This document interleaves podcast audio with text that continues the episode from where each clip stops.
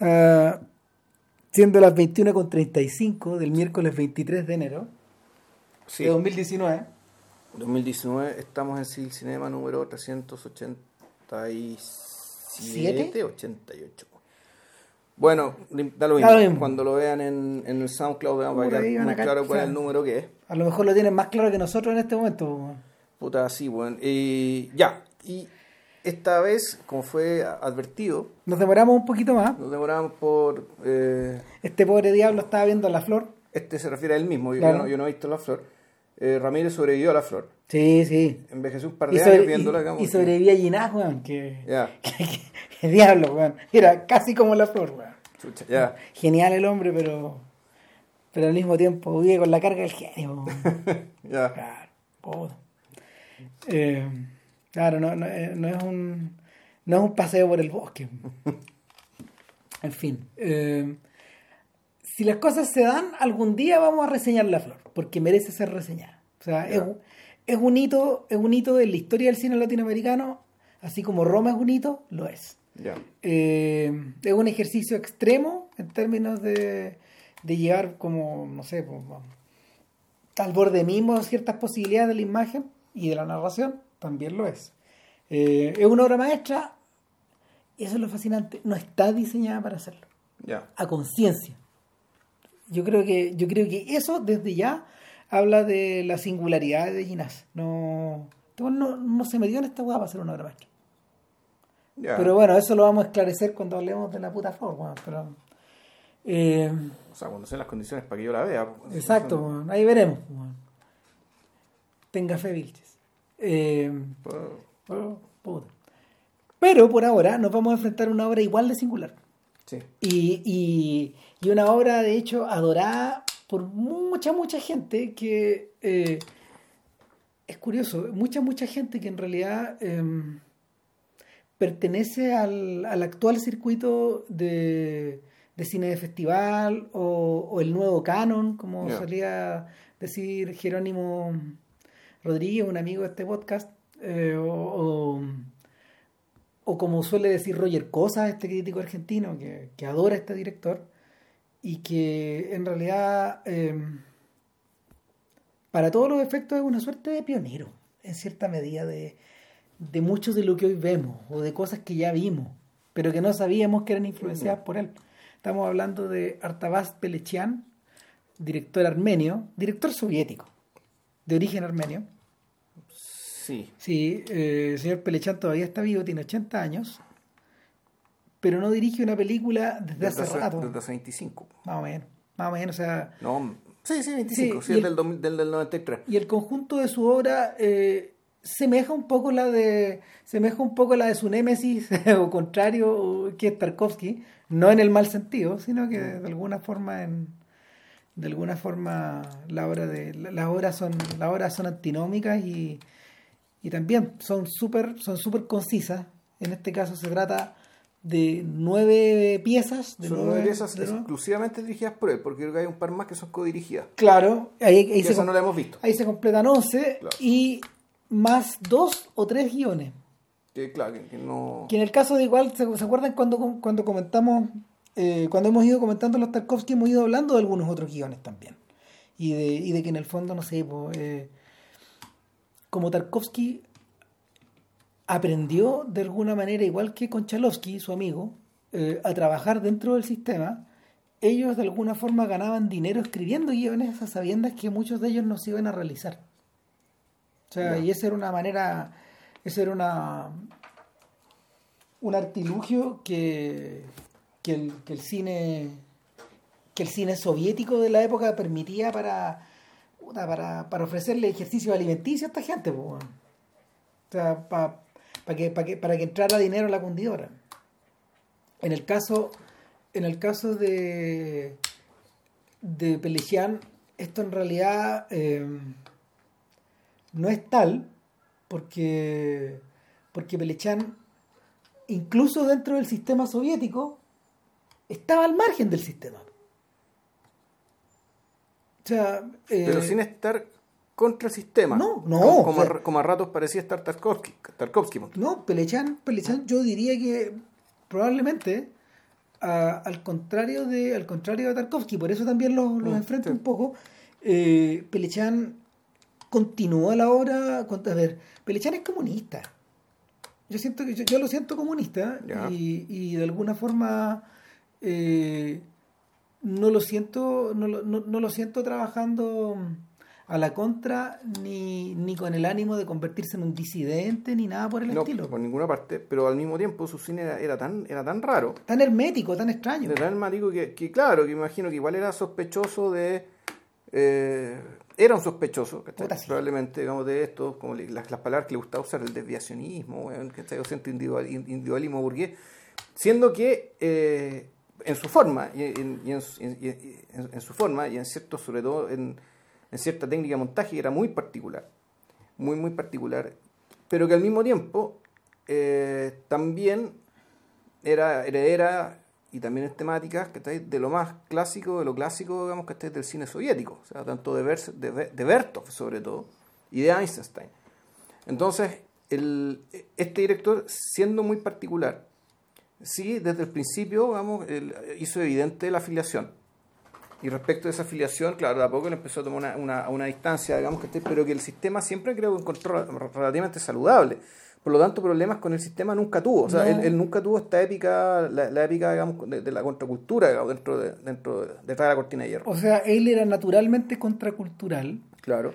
pero, pero era, era una especie de bicho que pasó por debajo del sistema en una época, eh, a ver, en una época que es la, que es el, es, es la- es la es- es el, el tránsito desde Brezhnev hasta Gorbachev, eh, en el que, en el que muchas de, a ver, muchos de los de los muchas de las situaciones que el sistema consideraba como dadas empezaron a entrar en crisis. Claro.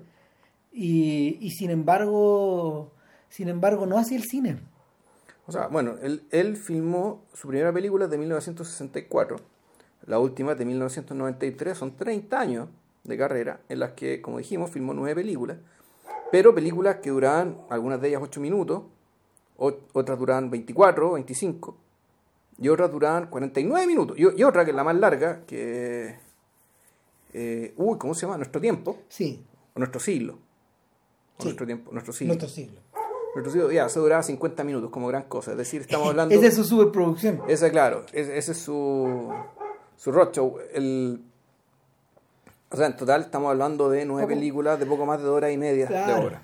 más o menos y, y sin embargo todo eso ha bastado para hacer correr ríos de tinta en este mundo del nuevo canon va a ser la cagada la figura de Pelechán Eh, sobre todo Sí, bueno, es que también, digámoslo, también tuvo buenos embajadores. o sea, claro, es que de- yo creo que, ahí- es que, es que ahí Claro. radica todo. O sea, de hecho, a ver, mm, por decirlo de algún modo, en el fondo, lo- los críticos, lo- los críticos en realidad han descubierto, en- hay dos o tres oleadas de críticos a lo largo como de la historia de la crítica que han permitido la valorización de ciertos autores el ma- la- el- lo más importante, lo más importante eh, históricamente eh, es, el momento en que la Nouvelle Vague, los críticos de, de Cahiers du Cinema descubren, entre comillas, a, a Hitchcock y a Howard Hawks.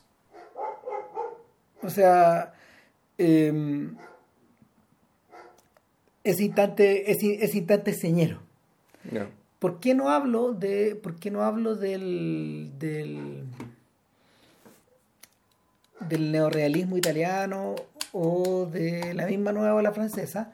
Porque esas cosas en realidad, para esas cosas hubo prensa. Hubo, hubo atención de la prensa. Rossellini, Rossellini era una figura cultural importante. Lo mismo pasaba con De Sica. Lo mismo pasó también con Bresson. Eh, eran considerados unos personas importantes. Lo mismo pasa.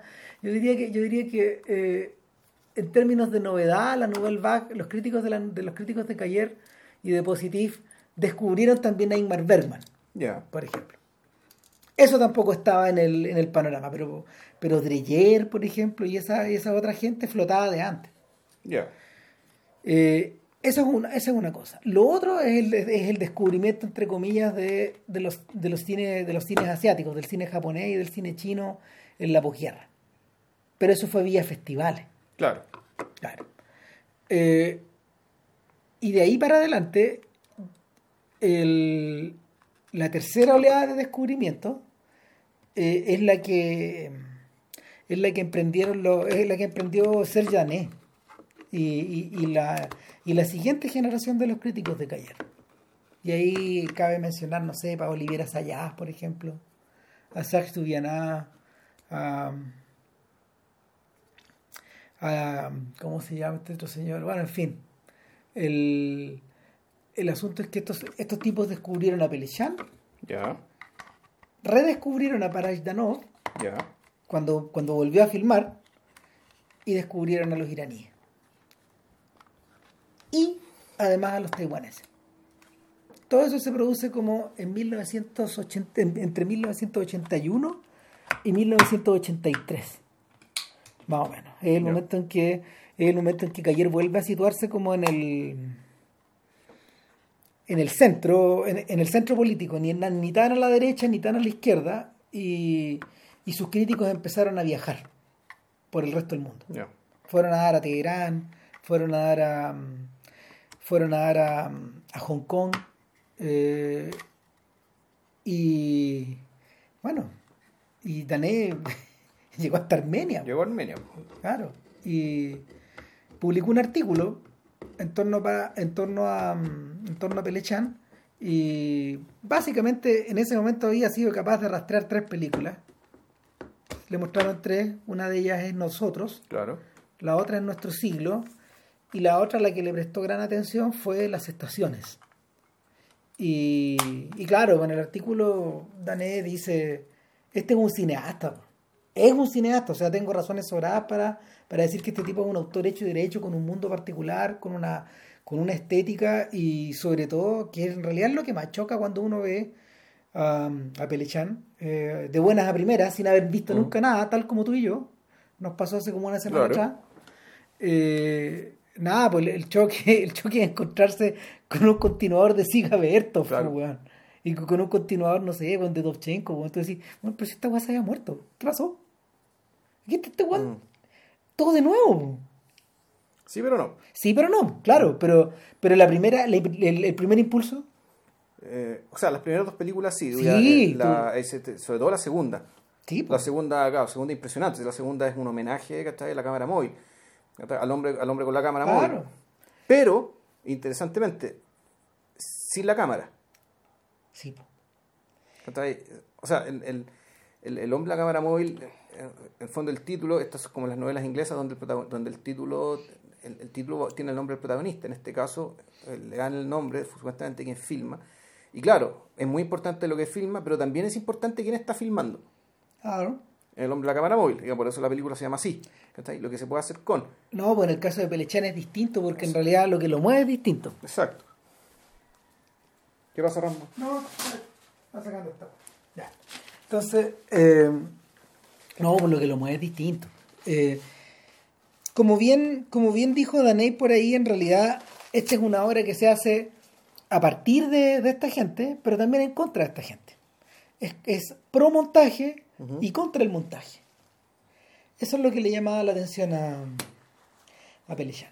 En el fondo, eh, es como si es como si este armenio 50 años después de, del instante en que, en que los soviéticos, perdón, 40 años después del instante en que los soviéticos comprenden o asumen que, que el cine es un instrumento clave a la hora de, de esparcir la ideología, pero al mismo tiempo de hacer sentido de esa ideología, sentido estético de, la, de, esa ideología, sentido narrativo de esa ideología. No, de, de Daney Eh, se una, una, una- no sé, una expresión de Daney o era una, o era una lectura de Daney sobre cosas que ha dicho Einstein respecto a que la, la misma revolución, o sea, la revolución como hecho, un hecho en que, al menos en términos míticos, como la revolución se percibe a sí misma, que hace que el mundo cambie de un día para otro, Sí, eso es montaje. Sí, pues. Eso es un mega montaje. El montaje que digo, tú tienes un antiguo régimen, pum, corte, corte. y tienes ya la revolución. O sea, la revolución entendía como ya una sociedad revolucionaria. Es que en último término, esa es la lógica de, esa es la lógica de Einstein. Y ahí nos devolvemos hasta la huelga. O sea, es eso, pero también está el hecho de que el montaje era el recurso, era un recurso propio, nuevo y único del cine, ¿cachai? Que era este arte nuevo, que además tenía que dar cuenta de un mundo nuevo. Y, y Bertov, eh, y la película Bertov, en realidad lo que se encarga es que la velocidad, ¿cachai? De la sociedad moderna, máximo una sociedad revolucionaria además, tiene, la- tiene, tiene el tiene el vértigo de lo moderno, pero además tiene el vértigo de lo revolucionario. Eso es la única forma de captarlo fehacientemente. ¿cachai? Y no solo captarlo en términos de precisión, sino también de conferirle belleza, sentido, digamos, esto que decía Ram. Claro, era a través del cine. El, si ustedes revisan el podcast de, del hombre a la cámara móvil, ahí, bueno, llegó un momento en que ya, no sé, pues empezamos a citar a Marx nomás Mm. y, y, el, y a su manifiesto comunista, y, hay, otro, hay otros trozos de Marx que también se aplican cuando, cuando el viejo en el fondo se, se deja llevar por esta velocidad el mismo en su prosa. Y O sea, entendiendo que la sociedad comunista no es una negación de la sociedad capitalista, sino que su, es, eh, es su superación. Exacto. Por lo tanto, ahí termina esto. Claro, pero la superación implica que, eh, que- va a conservar muchos de sus atributos ¿cachai? de la sociedad burguesa, ¿cachai? solo que los va, los va a explotar, los va, los va a dirigir y va y va a encauzar sus consecuencias para un beneficio de una mayor cantidad de personas. Pero Eso es lo, el vértigo de la sociedad capitalista se va a sigue, se va- sigue va- y se no, aumenta. Va a permanecer, aumen- va a aumentar y finalmente, finalmente se va a convertir en luz. Mm. O sea, y a eso, a eso atiende, a claro, a eso, a eso atiende la, la, la mirada de Bertov. Interesantemente, los otros maestros del montaje hicieron sus propias versiones de esta de, de esta suerte como de iluminación cardinal que estos gallos tuvieron y que y que le dio le dio cuerda le dio cuerda al audiovisual a todo tipo de, audiovisual incluyendo obviamente sobre todo sobre todo incluyendo al, al hollywoodense le dio cuenta por 40 años pues, sirvió esta weá sirvió 40 años pues. Mm. O sea, em, el, probablemente, no sé, Pudovkin era, Pudovkin es, es el que ideó una, es el que ideó una lógica más cerca como del cine narrativo como hoy lo concebimos. Porque, porque el, el propio Einstein, por ejemplo, tenía diferencias marcadas con ese tipo de montaje, eh, era más extremo, y para qué hablar de Dovchenko. Eh, en Dovchenko, en el fondo, era una confluencia de tiempos, de velocidades y de forma. O sea, y, y- y tienen razón aquí, o sea, no sé, yo so- so- nosotros somos como de la opinión de que junto con Bertov es el más grande.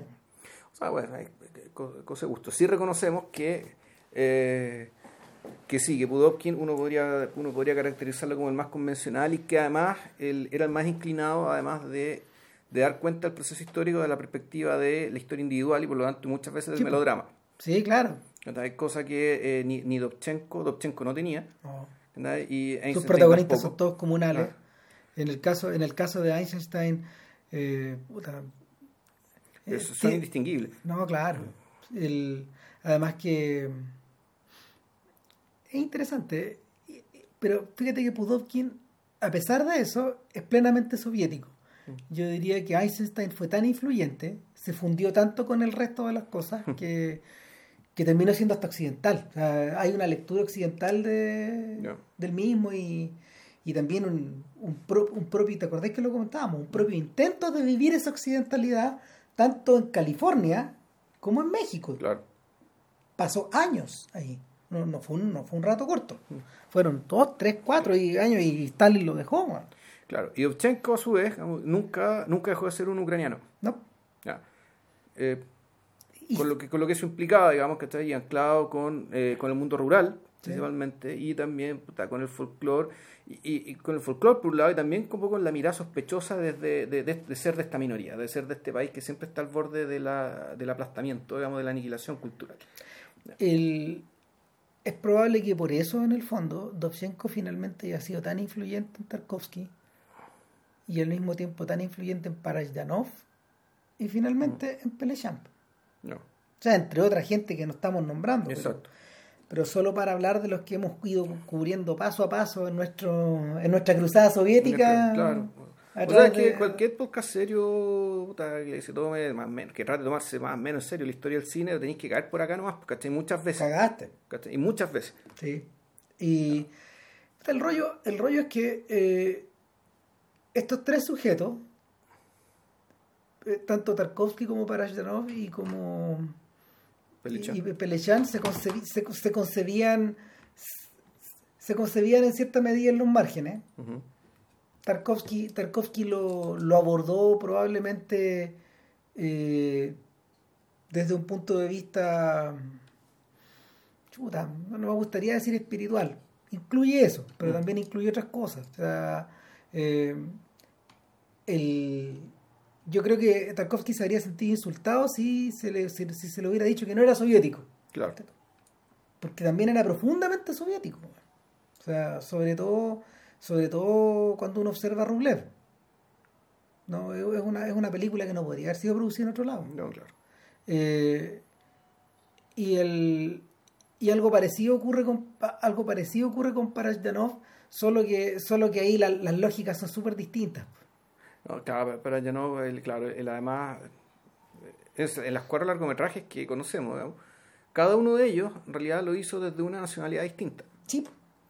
Siendo el armenio, digamos, su primera película, como lo conversamos, eh, es, No una película, armenia, es po. una película ucraniana, pero no se refiere, eh, pero no, no trataba sobre ucranianos propiamente No. tales, sino trata- trata- trataba de eh, Utgul, creo que se llamaba esta tribu, una tribu que está en el sur de Rumania, perdón, en el sur de, de Ucrania, en la frontera con Rumania, y cuyo origen de esta tribu, digamos, de, de este pueblo, eh, todavía está en discusión. O sea, no se, sabe, no se sabe qué hueas son. Si son rumanos, ¿cachai? Mm. O, o son croatas que se, o son croatas que fueron de vuelta por, Uy. por- te- por- por- siguiendo el tema del, del idioma que tienen, weón, ¿cachai? Pero el punto es que es una película que es ucraniana, pero no es sobre ucranianos, sino que es sobre este pueblo que es una minoría, una minoría, una minoría, son 30.000 personas. claro, el color de la granada es otra weá. El color granado es una película sobre Armenia, sobre folclore armenio y sobre, y sobre este poeta, digamos, del siglo XVII, XVII siglo era. era. Pero, eh, pero claro, y ahí, eh, ahí la presencia armenia está el tema de los tableaux vivants, los objetos, ¿cachai? los tejidos. Arte decorativo. Claro. Puta, y es abstrusa, abstrusa, po. Claro, la tercera película, una película georgiana, sobre un mito georgiano. Esto, el, el fuente, el fuente Suri, no, el, puer- el fuerte, El fuerte. el fuerte, un fuerte que se llama Suri Impuri, no me acuerdo. Y la cuarta película, que el, el Bardo Kerif es una película de una leyenda azerí. Si mal no recuerdo, la película no es sea, no es, no, no es hecha con el Estado soviético de Azerbaiyán, sino que no sé si era georgiana o armenia. Pero esa leyenda en particular es una, es una leyenda de Azerbaiyán. Claro. Entonces, claro, está el margen del margen del margen del margen, digamos. El- Y, es una búsqueda consciente del margen, weón. sí, de, de- de- de estar fuera del tiempo en cierta medida también. Ahora, eso no pasa interesantemente con Pelechan. No. Pelechan, que a todo esto es considerado por el propio Parashanov como un weón, puta, como su maestro, weón. Ah. Claro, siendo el otro weón más viejo, weón. Ya. Lo adoraba, weón. Entonces, eh, no, pues Pelechan, eh, el trayecto, el, a ver, yo siento que el trayecto de este tipo eh, puede observarse en términos históricos temporales, histórico-temporales, Ya. como geográficos espaciales. Ya. Tien- Tiene esas dos coordenadas. Histórico-temporal porque en el fondo sí. Si uno mira, si uno observa desde el punto, desde, desde el punto de vista político su obra, eh, hay, hay piezas de la obra que se enmarcan precisamente en, en situar a la Unión Soviética en este, en este estadio de, por- en este estadio de, de permanente progreso. Claro. Eh, y es un progreso que no solo involucra al centro, sino que también a la región. Eh, y dentro de la región a los distintos estamentos fabriles Mm. o, em, o pr- productivos Productivo en general. en general, con alto énfasis en la población campesina. Ya. Eso por un lado. En términos geográficos espaciales, eh, la obra está obviamente muy dominada por muy dominada por las referencias a, a Armenia y está y, y- y- y a tradiciones armenias a, a, a gente armenia es decir a- al pueblo o, o a las personas que habitan que habitan este que, que habitan este que habitan estos lugares eh, ya sea ciudades em, Las montañas. las montañas, el campo, etcétera. Eso también está mencionado y, y de una manera bien prominente. Y, y por lo mismo, por lo mismo, eh, yo diría que, eh, y, es, y es, yo, diría que en ese sentido, eh, el tipo se sitúa, el tipo se sitúa conscientemente dentro de este, dentro de esta historia de progreso entre comillas soviético. em, y por lo mismo, además, uno, a uno le cuesta menos eh, encontrar sus puntos de contacto con gente que lo precedió. Ya. Mucho más que, mucho más que en el caso de Parashyanov y Tarkovsky, donde en realidad uno tiene que conocer más o menos bien a Dovchenko para entender que, que, A todos nosotros nos pasó al revés. que se va a salir, que se va a salir de ahí, claro. que le, le vimos a Tarkovsky, después yo cuando vi Tierra de Dovchenko dije, ah, Puta, ya, ya, ya. De ahí venía esta weá, claro. Ya, Entonces, eh, yo creo que a la gente que, a la gente, claro, a la gente que, que, ha- que ha visto a, mm, que ha visto estos clásicos soviéticos de los 30 y de principios de los 40 algunos, eh, no- en principio no se van a sentir desorientados, No, sobre para. todo con las primeras películas. sobre todo las primeras dos. Las primeras dos. Las primeras dos. A ver, la primera es La primera es Los Guardianes de las Vías, o, o El. Guardián Nocturno de las Vías, que esta es una, es una película de 10 minutos, del año 64. es un, es, un, es un documental. Ah, bueno, y otra cosa muy importante, uy, que no vi. ¿Qué? Eh, no, nada, que lo que pasa es que hay un documental italiano que se llama El silencio de Pelechan. Sí, ¿Y por qué es tan elocuente ese título? Porque las películas de Pelechan son todas mudas. ya O vamos sea, a hablar de eso. hay una que otra en que se dice, hay un parlamento, alguien dice algo. Ja. A ver, es que es más complejo que eso. Es que no estoy diciendo que sea simple, esa es una No, característica sí, po, está- evidente. lo que pasa es que las películas están repletas de sonido y Claro. tienen diálogos también, pero no son relevantes. No son relevantes. Lo poco que se habla no, no, eh, apenas va en intertítulo, Claro. cara y raja, como si estuviéramos en 1930. Y a veces ni eso. No, ni, ni eso. Pero estamos hablando de películas de 1980 o de 1900, no sé, 75, O que sea, tienen subtítulos. Entre, claro, Perdón, en- intertítulos. Entre el 64 y el 93, que una obra que, digámoslo, narrativamente prescindió de la palabra. Exacto, no precisa de eso, no precisa de palabras. Prescindió de la palabra. Entonces, esta primera película, donde aparece, en algún momento hay una especie de pequeño. Una pequeña descripción, un guan grita, alguien dice algo, No, contesta. el- creo que el, Hay un narrador también. hay un narrador que dice algo, bueno, y aquí trabaja esta gente. Punto. Y claramente es algo que tan sobrante, tan que naturalmente este tipo se dio cuenta inmediato que en las películas siguientes que está esto está de más. Entonces, ¿qué este documental? ¿Qué es lo que te muestra? Básicamente te muestra a las personas que trabajan despejando el camino, Un trabajo invisible. un trabajo invisible, eh, el- para que los, para instalar líneas, líneas férreas en las montañas de un, de un país que podríamos decir que es Armenia que podría ser otro. Sí, podría ser Podría otro. ser, podría ser Georgia, Azerbaiyán, o en Chechenia, o, en- Eh, o cualquier, cualquier lugar del Cáucaso, digamos que está por lo, por lo demás lleno de montaña. Y que eh, est- este trabajo invisible, a veces heroico, a veces aburrido, eh, a veces monótono. a veces bien monótono, el, claro, es un trabajo que está hecho por un, por un progreso que no se ve. No. Eh, por Qué- un progreso que la gente da por sentado y que en el fondo. O sea, en realidad nosotros damos por sentado. No, porque, no, por eso. Claro. No, la gente, la gente que se suba, la gente que se suba al tren. pues, Claro, pero para la gente que está viendo la película, ahí lo que, lo que está mostrando en el fondo es, claro, un trabajo, un trabajo invisible, pero de una gesta, digamos, ¿cachai? De una, de una, tremenda, de una tremenda promesa. ¿sí? Eh, eh, es en ese sentido que el, el documental encaja perfecto con, con los documentales que Bertov, por ejemplo, y que el propio Pudovkin armaron en los 20. Ya. Eh, es un género en el fondo eh, que, que, mm, que los soviéticos, eh, que, a ver, para, que para los soviéticos y también para los chinos en cierta medida se, se, se enmarcaba como en, en una, en- con una clara misión política, pero que en Occidente ha sido utilizado una y otra vez, eh, es un género documental también, pero en términos institucionales. Claro. La primera pega de Godard se la consiguió un familiar que y la película se llama Operación Betún. Eh, eh, es, la mm, es el trabajo de los equipos de los equipos que hace, que, ha- que hacen concreto para una presa. Ya. Entonces, puta, Godard fue weón, con, con un amigo, plantaron la cámara y, y hicieron un documental sobre las betoneras. O cuando no, ten- cuando no tuvo plata Bertolucci hizo uno sobre el petróleo.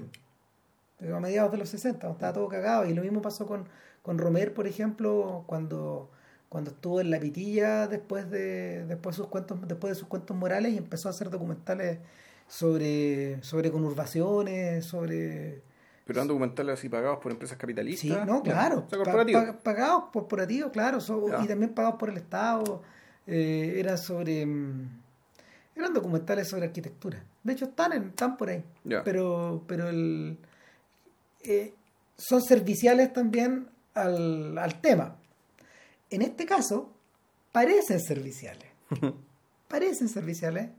Porque seguramente también, esto también tiene que haber correspondido a un encargo, yo creo. Sí, de Se seguro. nota, sí, se no, de seguro. Si esto es. Aquí eh, no es muy distinto lo otro, con la diferencia que la corporación es el Estado, Claro. digamos, es la revolución.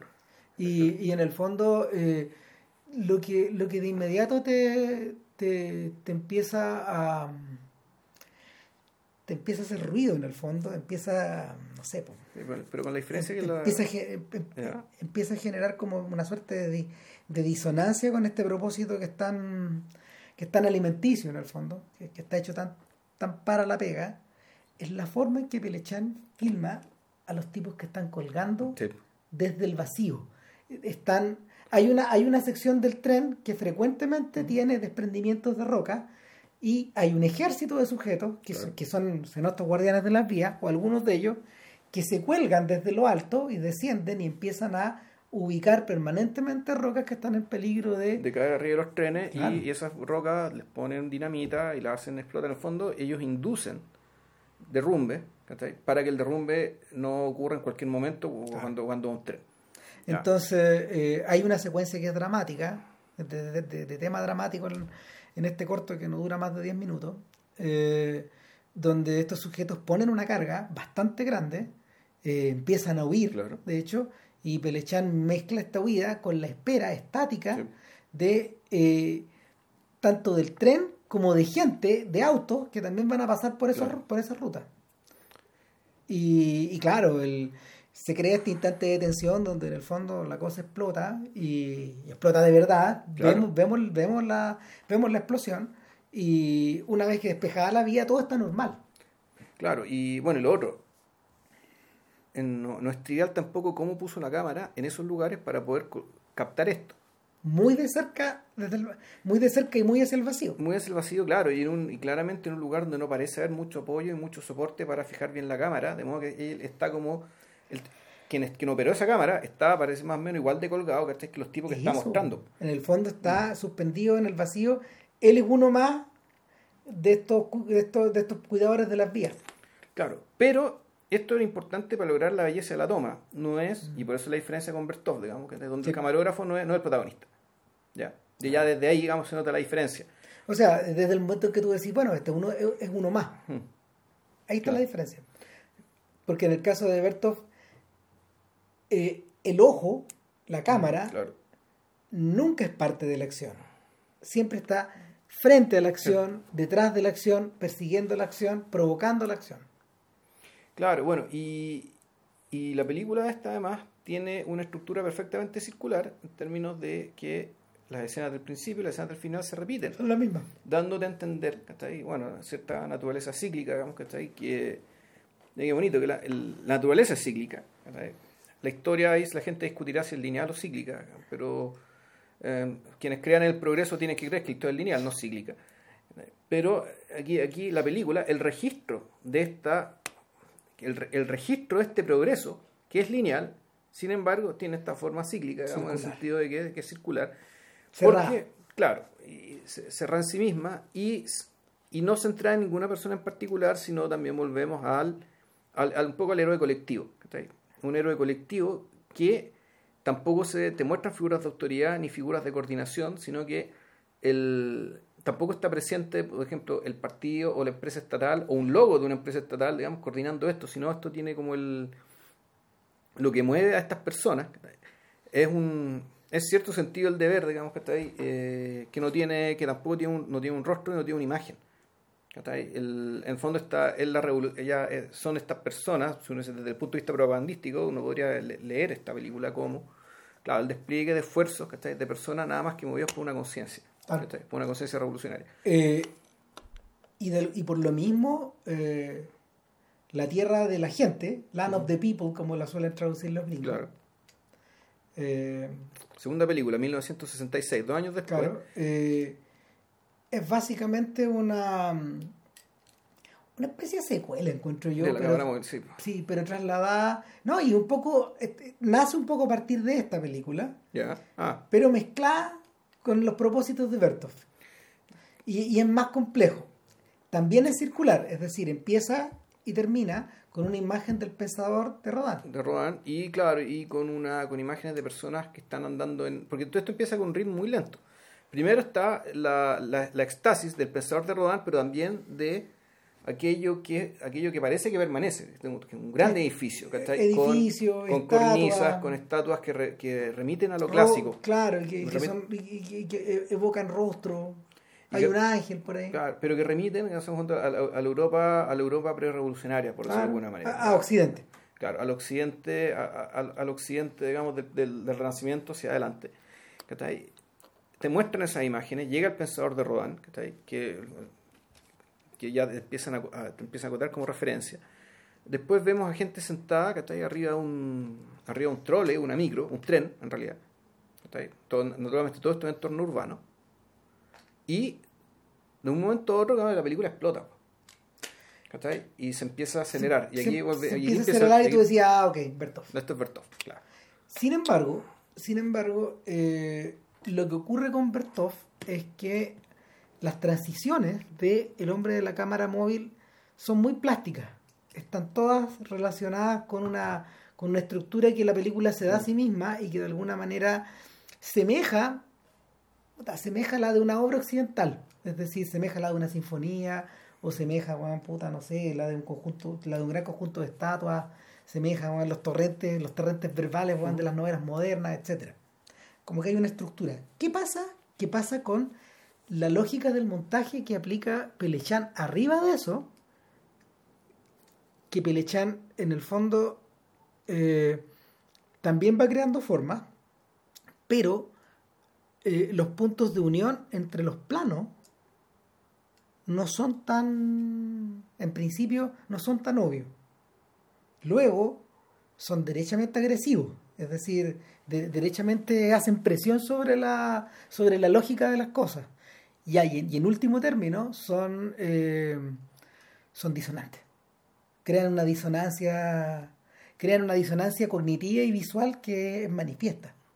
Y, y por lo mismo eh, es como si estuviera explorando los límites de esta lógica. Eh, lo hace de una manera bien sencilla, por ejemplo, no sé, o sea, eh, hay un momento en que los aviones están despegando o están aterrizando Ya.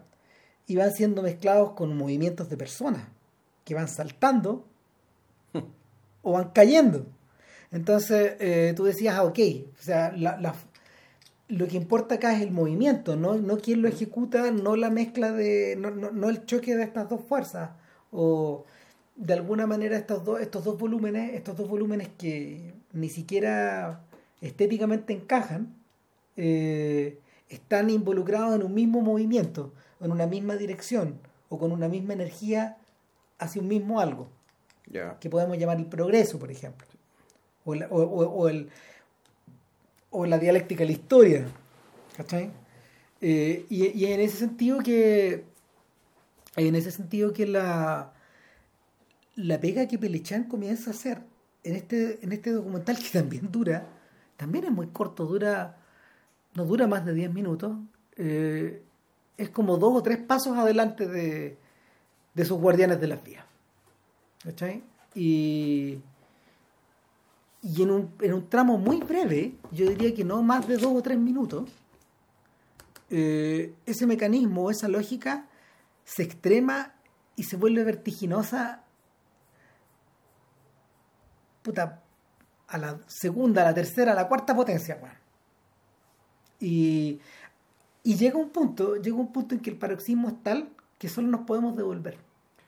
El-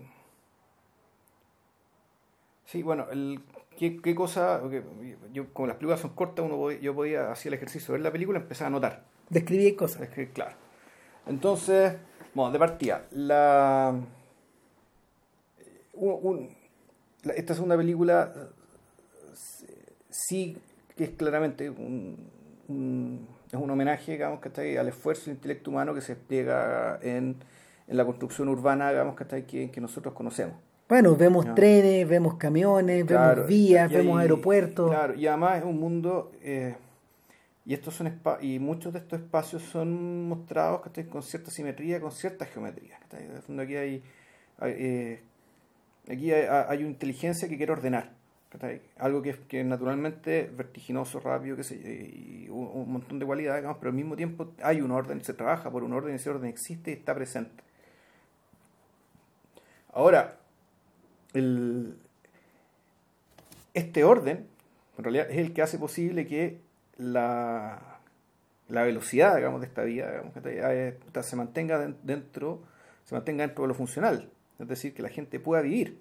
Si bien sea una, una vía acelerada, pero una vía acelerada en el mal sentido como nosotros la que se queja acá, digamos, ¿cachai? Que Santiago vivimos todos estresados, bueno, ¿cachai? Que la gente cuando va a regiones nos reconoce a los santiaguinos, ¿cachai? Por lo acelerados que somos.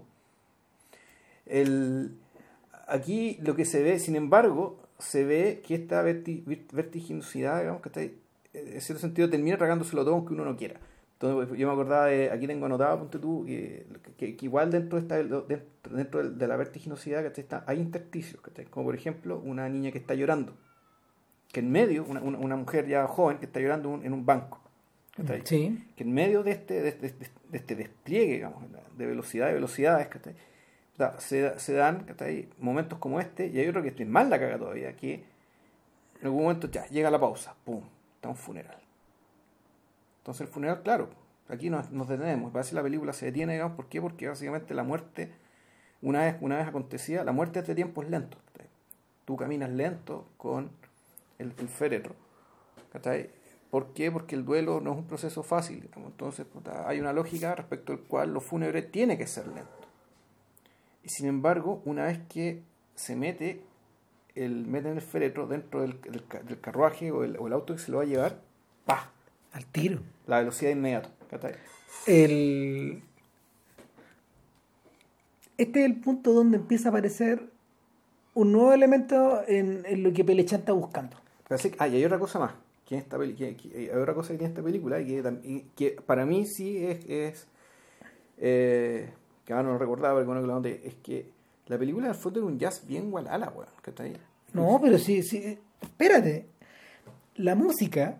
A ver. Lo que pasa la- es que, claro, el ¿de qué uso- estamos hablando? Estamos hablando de una épica, ¿cachai? De una épica de la velocidad conjugada con el orden, con la inteligencia, ¿cachai? Con el progreso desplegado, ¿cachai? Su máxima potencialidad eh, sobre la base puta de trabajo humano, ¿cachai? Y sin embargo, la música parecía ser como música de hueveo, ¿cachai? O música de...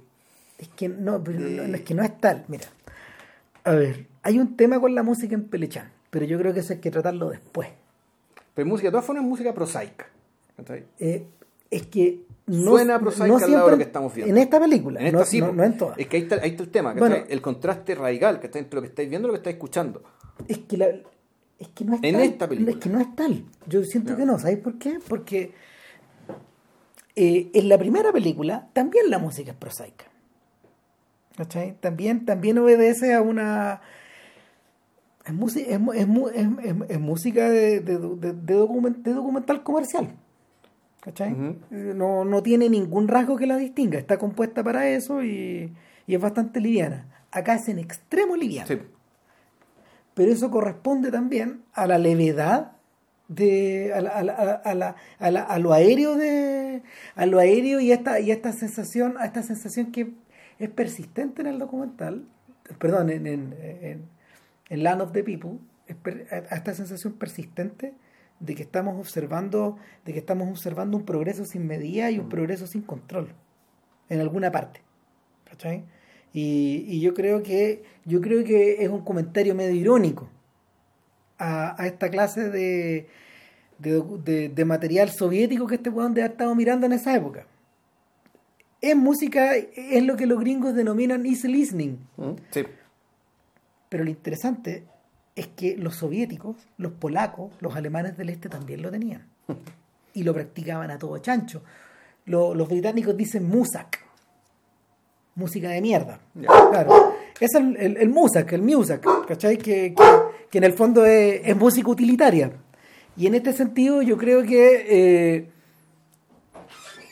esta música utilitaria que aparece tanto al principio como al final y que evoca la idea que evoca la idea de un mundo que de un mundo que va que va leve, que va aéreo por encima de las cosas, puta, eh, obedece a, o sea, hace sentido, a mí me hace sentido, es, es irónica, es irónica y, y yo creo que es, un- comentario, es un comentario también acerca de, de lo de lo cruel y lo de, de- de lo cruel y lo despreocupado que también es esta, es, es esta weá, digamos. Pero, pero a lo que iba, aparece un, un, un nuevo elemento en, en esta película, que no estaba en el anterior. El rostro humano. Mm. Y es algo que no va a abandonar a Pelechán nunca más. Yo diría que, yo diría que al punto de que es al revés esta weá. Más que un cineasta de los objetos, eh, Pelechán es un cineasta de los rostros y de las emociones y de y de la de las miradas, de de los ojos, de las bocas, de los cuerpos. Y, y acá los alcanzamos a, a esta gente, a esta gente que va un poco atrapada en estos mecanismos. Puede ir atrapada en el tren, en el metro, está trabajando. Eh, hay, hay doctores que están atendiendo a mujeres que están dando a luz, etcétera. Eh, hay pilotos, hay obreros, y sigue, y sigue. Hay muertos también. Eh, y sigue, y sigue, y sigue. Claro, el, el- están, están atrapados como. Están atrapados dentro, de estos meca- dentro de estos mecanismos y Pelechán los filma como brevemente. Son rostros que pasan y se van, pasan y se van. Pero cuando uno salta a la siguiente película, cuando uno salta a nosotros, No, después viene Beginning, perdón, ah, per- per- perdón, cuando, cuando, cuando uno salta a Beginning, película del año siguiente, a, co- a- 1966. a- a comienzos, a, a los comienzos, cambia todo. Beginning empieza, empieza de una forma completamente distinta. ¿te acordáis? Eh, sí, claro. Lo que pasa es que Beginning, bueno, de partida, Beginning es un, yo creo que es un, es un bicho bien distinto a lo anterior, por la sencilla razón de que, eh, lo, a diferencia de las otras, la- la- el gran porcentaje del metraje, si no sé si el 95 o el 99, es metraje de archivo, para empezar. Es que yo creo que, yo creo que en Land of the People también era puro archivo. ¿Sí? Sí, sí, no, sí, el, el, lo, Pelechán tenía presupuestos tan mínimos para trabajar con estas juegas porque eran microscópicas sus películas que, que revirtió a revirtió a convertirse revirtió a convertirse y en ese sentido su relación con Chris Marker es muy grande revirtió a convertirse en un cineasta del archivo El patchwork. claro entonces el eh, Beginning también utiliza mucho archivo Lo que pasa es que en, en, en Land of the People, eh, el hecho de que sea archivo no es relevante porque son tomas que él pudo haber tomado. sí pero acá acá cambia todo Beginning no, o sea, por, y por ahí está la diferencia. ¿cachai? Beginning es una, es una historia del siglo XX, de Yo- los 50 años, de la Revolución, Revolución, Soviética sí. hasta el, los- el 1967, Ah. que es el año que está filmado. de alguna forma de alguna forma en ese sentido es una película militante es como un filme de encargo también en cierta medida es como un filme que él podía presentar con cierta facilidad eh, en su entorno En cierto sentido tiene el mismo origen, vendría a ser una película hermana de El, el Rojo y el Blanco. Sí Claro, con la diferencia que el. Rojo y el Blanco se fue para cualquier lado. No, claro, porque el otro weón, el otro weón vivía weón, arriba del caballo, weón. o sea, Miklos Jackson weón, era un cineasta de la épica. Necesitaba un formato gigantesco. Si ese weón pudiera, si ese weón hubiera podido weón, tener una pantalla IMAX, hubiera hecho películas para IMAX. Sí, claro. Esa es, Claro. su, esa es su manera de Pero, pensar. pero, pero claro, las, las pantallas grandes las personas son pequeñas. Sí. En general las personas son pequeñas, estos grandes espacios, que de, de- de- los grandes espacios, que que él los trataba como, y, eso, y- era choro esto, que era mucho espacio abierto, pero que la sensación que te da la película es la de un laberinto. Es un laberinto de grandes espacios abiertos, ¿cachai? No, porque claro. los personajes, porque la historia en la que estos personajes están metidos, Se los ellos, traga. ellos no la- y nada más ellos no la entienden. No. Usualmente son cretinos también los personajes. entre que son cretinos que están tratando de salvar el pellejo nomás, porque Sí, ¿cachai? bueno. o sea, tra- tratando de convertir, eh, comportarse como un- cualquier ser, ni siquiera ser humano, un ser vivo, razonable ¿cachai? o racional, Mm. trataría de hacer. Sí, es un poco lo contrario de lo que ocurre con los checos, por ejemplo. Que sus películas sus películas son al revés. Sus películas son como piezas cerradas, en el fondo, donde no hay nada laberíntico, donde están todos mirándose unos a los otros y, y hay pura humanidad ahí nomás. po. O sea, hay tanta humanidad que, que en esas que en las películas checas derivamos rápidamente man, puta, a, a la sátira y a atribuirles cualidades animales a estos humanos. Mm. O sea, Sí. hasta física. Claro, pero claro, aparte en, en la película de Janso, además, tú no te acordáis, No. la- los personajes, que no es que sean personajes comunales, sino que la historia, ya sea la historia en minúscula como la historia en mayúscula, Mm. ¿cachai? En el fondo toma a la gente y después la bota como si fueran, Sí. como, como- los mascan como un chicle, después lo botan y después te comí otro chicle. Es como Marqueta Lazarova. Ni siquiera, porque Marqueta Lázaro Ah, al menos, ah, puta, Claro. tenía ahí. No, sí, hay- hay- al menos hay un ancla. Sí, eh, está, está todo este orden feudal del que no te podéis sacudir. Claro. No, Pero- está el hecho de que te anclaste en un personaje que le da el nombre a la película, que Claro. el personaje es, es- es más o menos importante y reconocible en, en el rojo y el blanco y, y en, y el Sleniek, como se llama la otra película, que es más larga que, la- que el nombre eterno. La, la, la sensación que te da es que en el fondo tú estás desfilando sobre cadáveres que estás bueno, y que aparecen y después desaparecen. Puede ser que no mueran, ¿ah? pero no importa, ¿cachai? porque la historia les, les pasa por encima y los usa.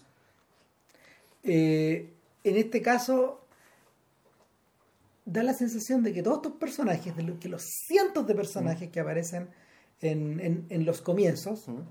eh, o en el comienzo eh, de, de Pelechan, eh, parecieran ir arriba de este tren que es la historia. Claro. O este, de este caballo, o de este No, camión. si es un tren, porque la música Sí, pero pero pero pero, pero, pero hay, hay, hay caballos, hay camiones, hay tanques, hay aviones. Es todo lo que queráis, pero el Claro. sonido.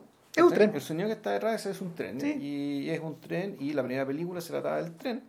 ¿cachai? Y la gente que iba viendo, ¿cachai? que en el fondo que estaba, que estaba en el tren yendo y volviendo, ¿cachai? que uno incluso podría decir que el, uno, uno podría interpretar que la- lo que nosotros vemos ¿cachai? es algo análogo a al hecho de que tú entras a una micro de una ciudad ¿cachai? y lo que se despliega bueno, es esta película.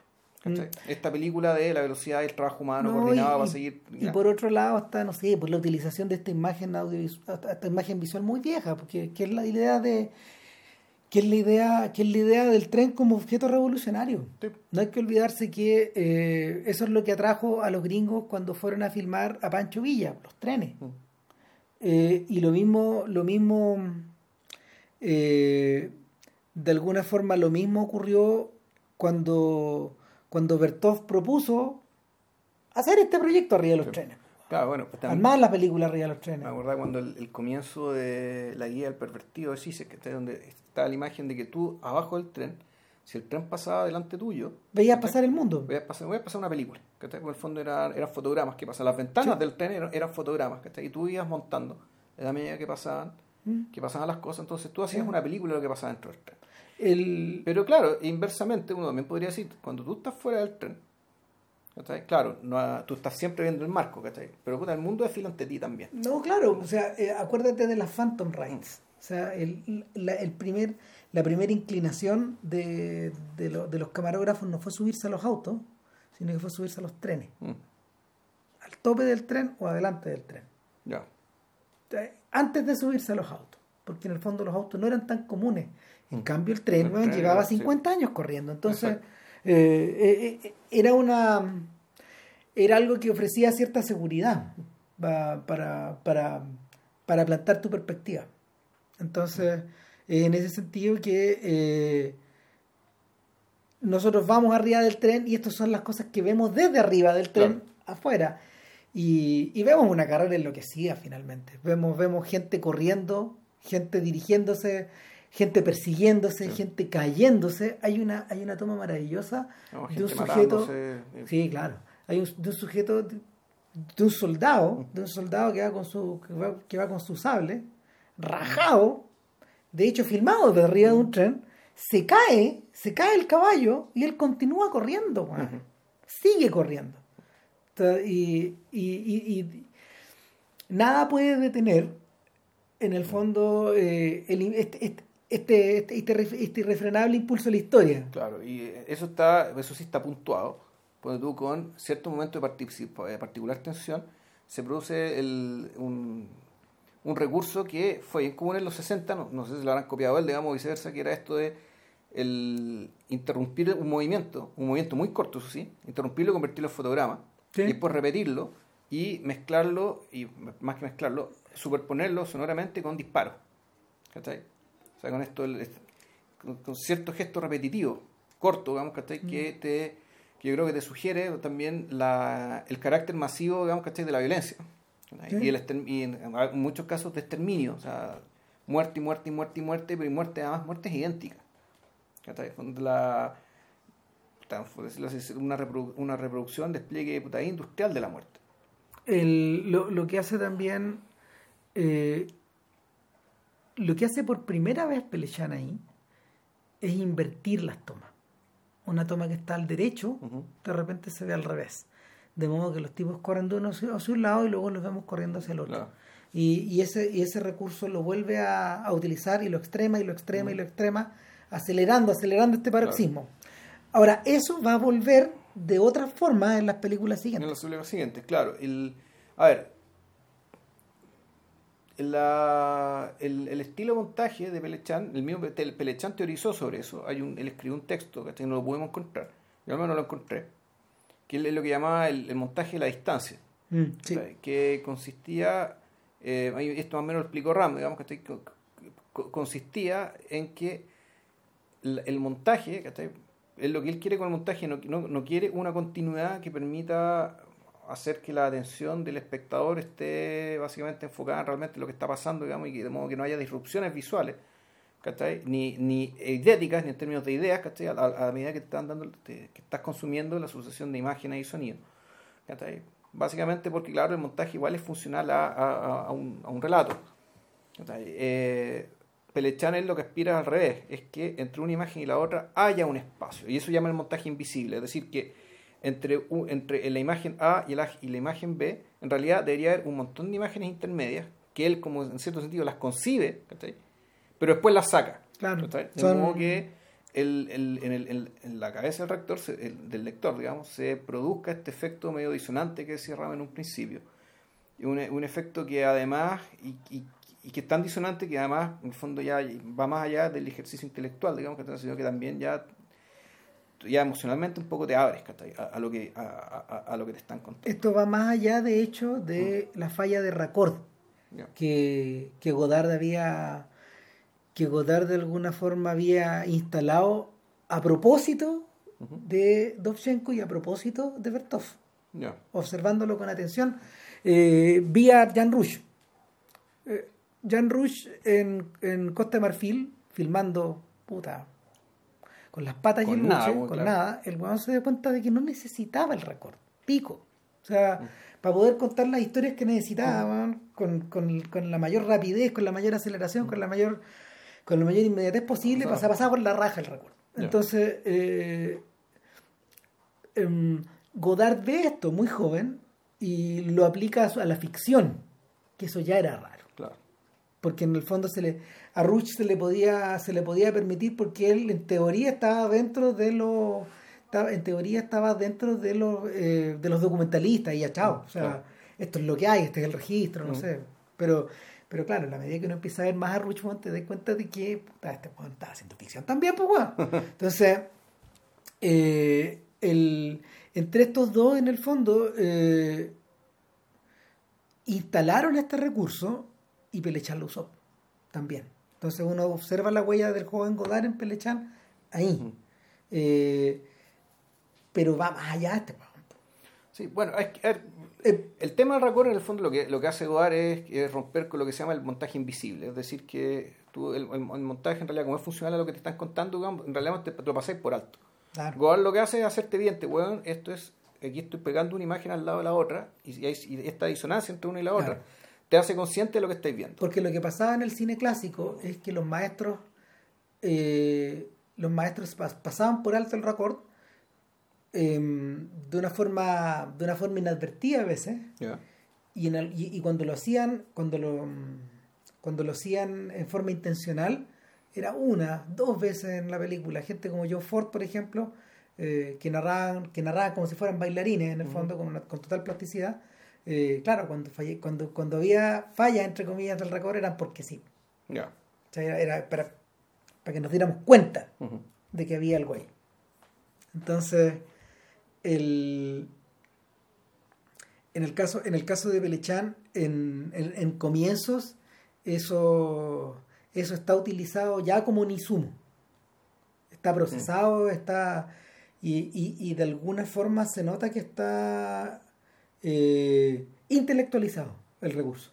Claro, claro, y, y, que verdad pensaba, puta, pero en el fondo, si me, si me dices que el montaje, este, este montaje, de, de- este montaje de, de la distancia consiste en poner A, B, Y C. concebir un montón de C, Y- D, D, D, D, y después y sacarlo. sacarlas todas. A prima, B prima, sacar Claro, todas. sacar toda esa wea. Bueno, temporalmente hablando, eso se llama elipse. Sí, po, pero estáis creando, estáis creando elipsis, estáis creando microelipsis adentro de un puro plano en el fondo. O de una pura secuencia. No, claro, y, y- entonces sí, bueno, pues, entonces yo, o sea, bueno, este es el principio del elipsis, sí, pero esto está aplicado, pero el elipsis es siempre temporal. Y en el fondo lo que hace el elipsis es ganar tiempo. ¿cachai? Es decirte, el elipsis te dice todo lo que pasó entre medio no tiene importancia. Mira, Acá no es para nada claro, digamos, que lo que sacan no tenga importancia. en el caso, en el caso de Dovchenko, en, en Tierra, por ejemplo, que en, en esta escena famosa de la llegada del tractor, el tractor está llegando mucho rato. Mm. Está llegando tanto rato que tú te das cuenta que eh, Dovchenko está dando vuelta el racor al revés. po.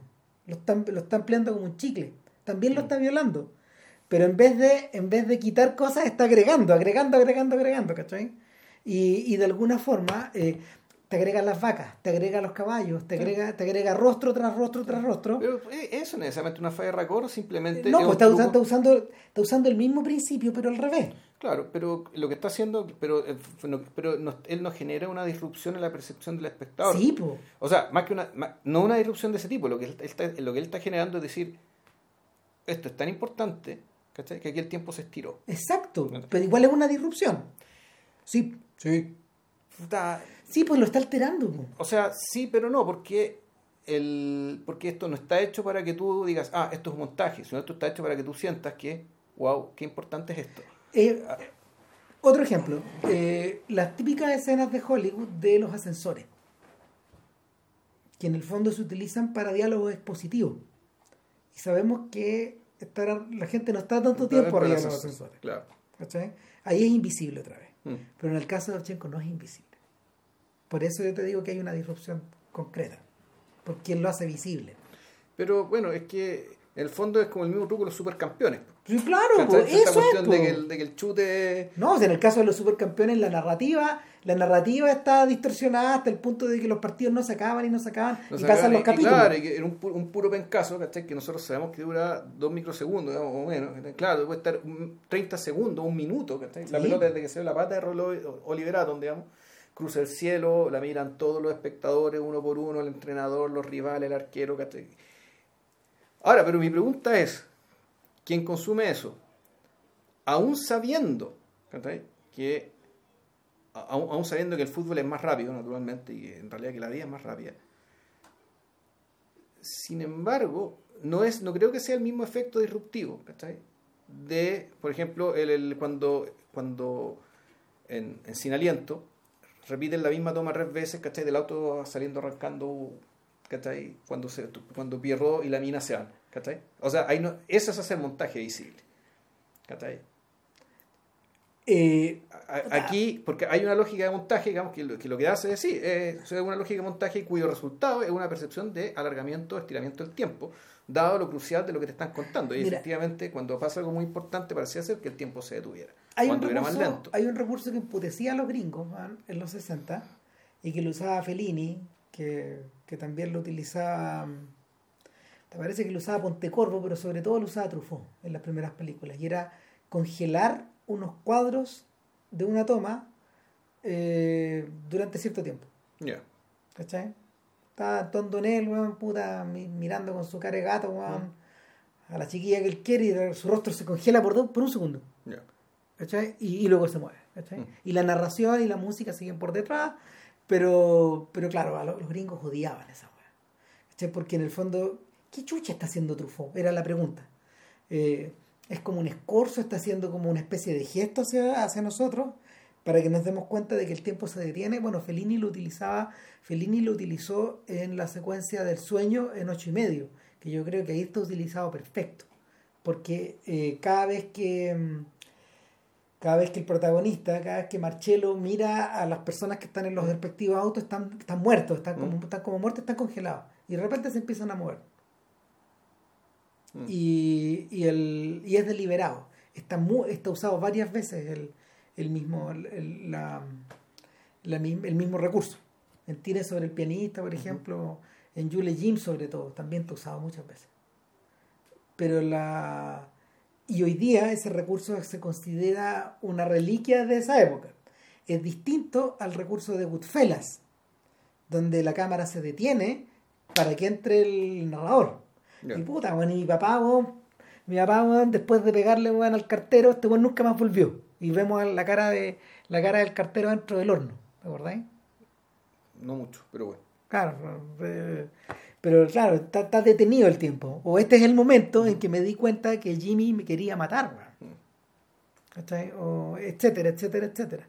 O este es el momento en que puta, me convertí en un gángster nomás, pues, El cabro chico va corriendo y, y se congela la explosión atrás.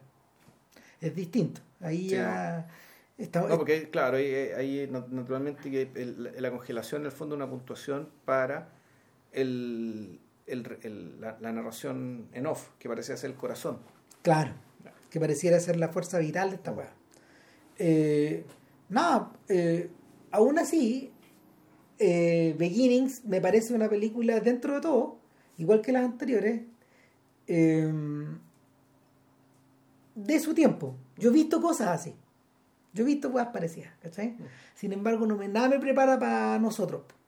O sea, nosotros es la cagada. Nosotros parte, nosotros parte con, un funeral eh, que... En realidad parte con, al igual que, bueno, ah. a, diferencia de Beginning, ¿cachai? Que... Porque lo que pasa, a, a, diferencia de las otras dos, en realidad, Beginning no es una película que termina como empieza, aunque sí.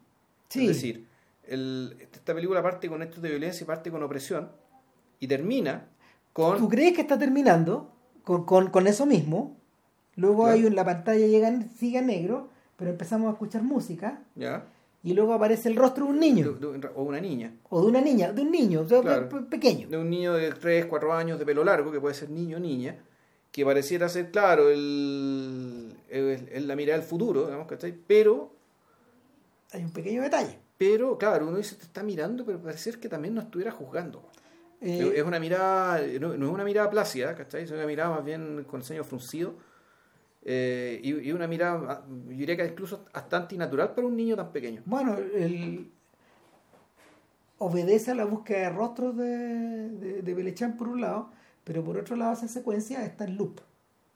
Va hacia adelante y va hacia atrás, va hacia adelante y va hacia atrás, así. Mm. No, es, no, es, no es un plano donde el niño nos esté mirando en forma natural. O sea, tú lo observas porque los rulos del cabrón chico tienen una forma y luego se devuelven y se devuelven. Son como, estos, son como estos GIFs que, te tuve en Twitter, digamos. Exactamente. Yo dije, esto es un GIF. Y, y ahí es donde pasa, ahí es donde se produce una cosa curiosa. Em, y, y algo que en realidad hoy por hoy, no, hoy por hoy por lo mismo, eh, Pelechán no nos resulta tan extraño para la generación que creció viendo las cortinas de MTV. Claro Pelechan ya no resulta extraño, como le pudo haber resultado extraño hace 50 años a las personas que vieron nosotros. Claro.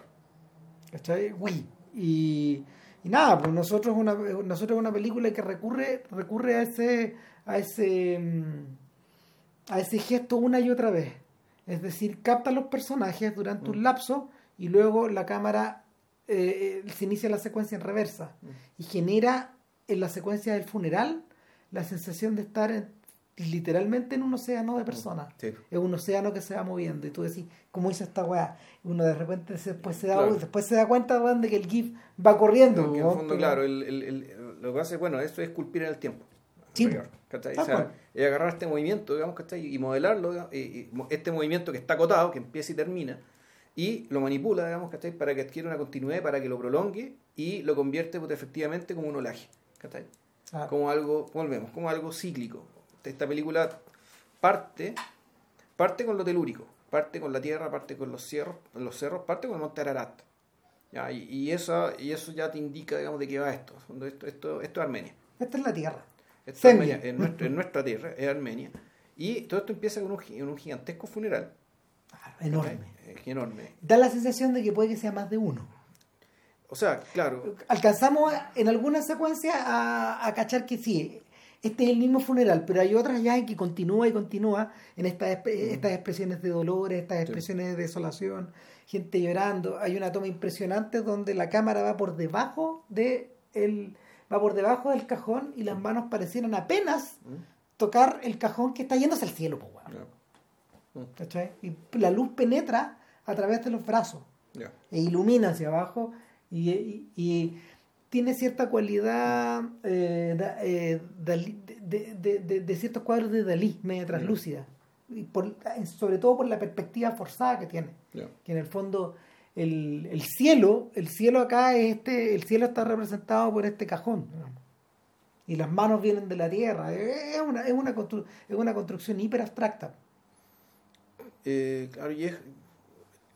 Ahora, uno cuando le, yo la vi dos veces, la primera vez dije ya, bueno, el, después del funeral viene la vida normal en esta ciudad, que uno debería presumir que es Erevan, la capital Mm, armenia. Sí, Eh, principalmente por un poco por, por el tipo humano de las personas, digamos, Sí, claro. claramente no son rusos ellos. no, además sus vestimentas, de hecho, eh, Hay, hay vest- algunas son occidentales y otras no. O sea, hay- la gente, hay mucha gente de la ciudad que muy bien en esta ciudad tiene ropa más o menos occidental, digamos, de ciudadano de cualquier lugar occidental, pero ya llegan, puta, de repente gente, esta gente con estos gorritos típicos armenios de lana, que de, Ah. de, de- de- de piel de lana oveja, digamos. no, y sus mismas vestimentas de lana algunas.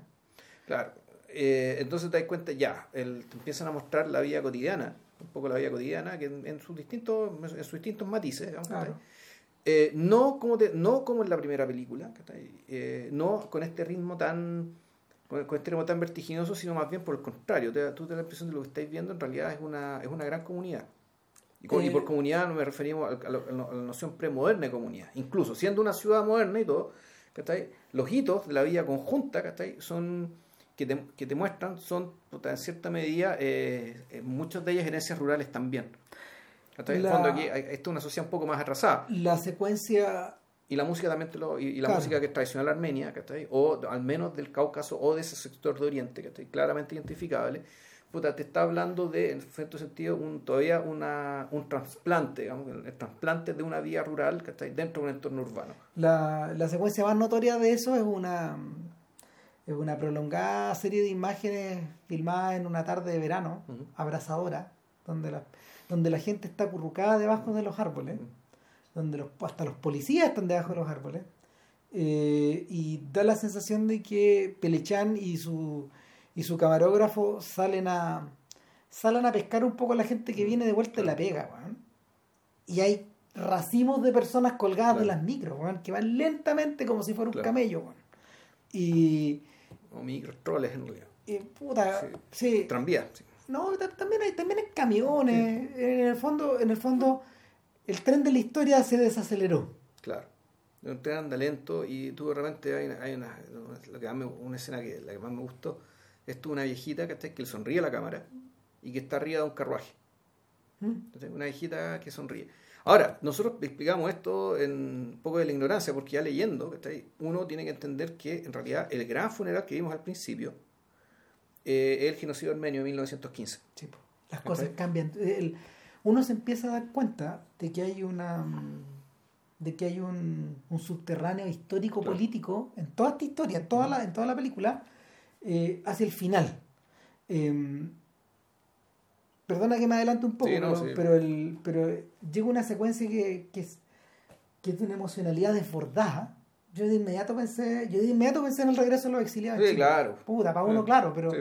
Y, y, y- en el fondo es gente volviendo, Claro. bajándose de un avión Abrazándose, weón, y abrazándose y abrazándose como si no y se hubieran- llorando. como si no se hubieran visto hace 30 años, porque probablemente no se habían No visto hace 30 años. O sea, Claro. eh, y, so- es una secuencia donde la cámara, sinceramente, weón, es, del tipo, es del tipo de secuencias que uno no sabe cómo lo hicieron, porque en el fondo la cámara está al lado, al frente, arriba, abajo, y, y el movimiento continúa y continúa y la emoción se desborda y se desborda y se desborda y los hombres viejos lloran y los hijos Claro. lloran y los padres lloran weón, y, y la gente se apelotona, se amasa, se, se, se- se- Pero- se acerca, se separa. Pero a diferencia del movimiento esculpido, digamos, de las grandes masas del principio, Del esto, principio. claro, esto todo es natural. Todo esto esto es lo que natural, es, claro, ¿cachai? esto es lo esto es lo que que es. pasa. Entonces, te- ahí, entonces ahí, ahí volvemos al tema del genocidio armenio. Y es que eh, Pelichán parece iniciar la película, parece iniciar la película desde una de desde una posición de frialdad intelectual, por decirlo de alguna manera, de la frialdad, de la frialdad o de la mm, o tal vez de la moderación que te, que te da que te da la distancia en el tiempo Mm. o, el, o el observar en el fondo. En ese sentido, eh, se entiende que a Parajanov le hubiera gustado tanto esta película también. Porque, porque tal como, tal como ocurre con tal como ocurre con el color de la granada, eh, esto esconde una metáfora más, de, de algo que es más grande. En algo muy que, en algo que parece muy simple. Sí. Que parece muy simple nomás. Y que está dividido en estas secuencias que como que. Ok, ya es como un día, es, como una tarde. está- está- primero está la tierra, después está este gran funeral, después viene la vida cotidiana, después viene el retorno de estas otras personas. Este- estos abrazos en el aeropuerto. Eh, claro, y, y, y de pronto, ¿cachai? Está- vuelve a figurar una misma música épica, ¿cachai? Que le aparece cuando, la, la misma que aparece con el, mi- con el Con el mismo niño. niño. de la película anterior, el mismo niño vuelve a aparecer. Vuelve a aparecer, man. Y tú decís, ah, ok, chuta. claro, eh, eh, ¿por qué, no, por, qué no, ¿por qué este titán me está mirando? O sea, eh, te da esa sensación. Este, es como esta escultura, este, esta especie como de... eh, Imagínate la proyectada en un cine, Sí. Donde en el fondo lo otro tiene tamaño humano, esto no. Claro, y donde la donde y, y donde a diferencia de la música muy banal, ¿cachai? De eh, la, la música muy banal de las primeras películas, Claro. Aquí tú tienes, por una parte, esta música tradicional eh, armenia muy bella, digamos que que es la que también te esculpe y te acompaña, ¿cachai? En la cotidianeidad de esta en la cotidia- cotidianeidad de este pueblo, tiene esta música épica, ¿cachai? Cuando, para recordando la tragedia o preguntándose por el futuro, puedes entenderla de Claro. una u otra manera. Y eh, tienes una música religiosa también muy solemne y muy pesada, ¿cachai? Eh, ya para hablarte de cierta, de lo como decir, cierta un poco asunción, ¿cachai? De nuestra propia historia, ya reci- de recién después de todos los años que han pasado, de aquilatar, ¿cachai? Lo que, hemos, lo, lo que somos, lo que hemos, lo que hemos aguantado. Se Eh, puede hablar de esto, se puede mostrar esto. Sí. O sea, después de todo esto, recién puedes- Recién podemos hablar, decir, eh, puta, filmar. expresarte. Claro. Y aún, El- pero dentro de todo, pero aún expresándolo en metáforas, es decir, el, claro. genocidio, el, genocidio, el genocidio armenio no te muestra en metraje el genocidio armenio. Ni cagando. Weón, no, te muestran un funeral. No, pues ¿cachai? este weón se Eso- hubiera ido preso, weón. O sea, este weón estuviera- se, se podría haber ido preso. En ese momento todavía. O sea, podría haber terminado como para ya no ahí al lado, en la celda del lado, weón. Y, y el. No, lo que. Lo Ah, que sí, ¿por, por qué el genocidio armenio no lo perpetraron los, puta, no, los, po, los rusos, pero weón? no, Sí. no, tiene que ver con eso, weón, tiene que ver con el incitar, a la. A la, a la- ¿Cómo se llama? A, a- hablar de, hablar de lo que no se puede mencionar. Claro. Porque a lo mejor, pues, efectivamente, no había metraje filmado del genocidio armenio. Puede ser que lo haya habido. No debería ser extraño, pero fotos hay. Sí, sí hay fotos. Y claro que Podría haberla usado. Así, mira, el, se parece, se parece a, a el- en cierta medida a lo que a lo que Godard aborda en JLG cuando empieza a hablar de los nazis. Y cuando él dice, bueno, todos todos estos VHS que tengo acá, que mandé a grabar, weón, puta, eh, y aquí hay cosas de nazis, pero hay cosas que no puedo mostrar. ¿Te acordáis que.? te- No, no, no me acuerdo. que no, hace claro, no, claro, o sea, Ya. hay, hay- hay claro, el, el- el- creo que Daney también lo menciona cuando habla de este tipo de cosas y que en el fondo se, se, se discute que, claro, que llega un punto en que Godard se, llega un punto en que eh, la- las manos de Godard son tan largas para poder para poder atrapar todas las imágenes del mundo Claro. que llega un punto en que hay otras cosas, que hay ciertas cosas que él tiene que no te puede mostrar. Sí. Obvio. Que no, que no, no, que no nomás. Entonces, hay algo que tiene que ver con eso. Yo, yo, yo creo que por, en, lugar de eso está, está esta emocionalidad volcada como, o, o este- ejemplificada como un volcán. Eh, es tan impresionante el final de, de esta secuencia final de, de nosotros que, que en realidad yo en general he visto fotos así, fotos reportajes así, donde de, de, gente prácticamente en shock, ¿Ya? junta, abrazándose, cosas así. Eh, y que también eran media eh, era un recurso utilizado en los 60 y en los 70, puta, sobre todo, por ejemplo, para cosas atroces, digamos, para, para, para instantes, para instantes de dolor atroz, donde, donde emerge lo inexpresable, finalmente.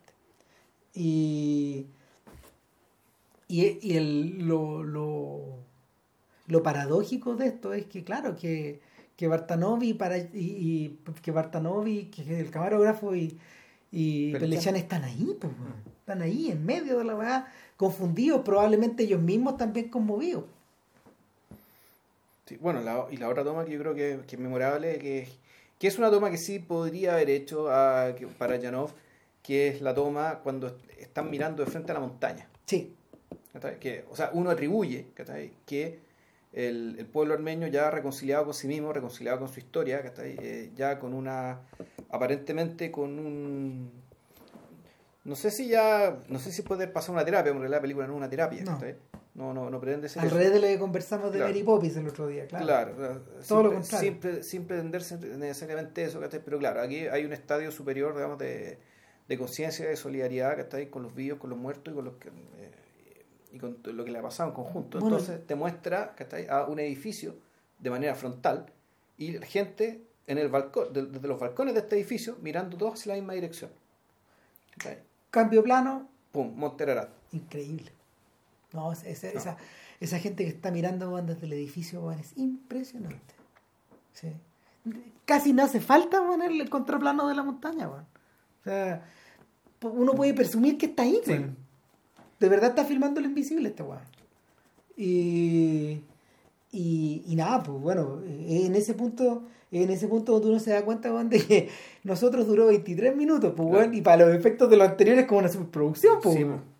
Sí, Chucha, claro. weón. De hecho, bueno, eh, un- un- una particularidad que tiene es que eh, en algún momento, cuando empieza a sonar la música religiosa, si mal no recuerdo, es cuando se produce esta, por decirlo así, e- epifanía histórica que está ahí, eh, de- eh, a nivel colectivo entre el pueblo armenio, hay una toma en cámara lenta y probablemente también media manipulada de otra manera, que, que es la de unos pájaros que empiezan a, a despegar, bandadas de pájaros que despegan en el Mm. cielo.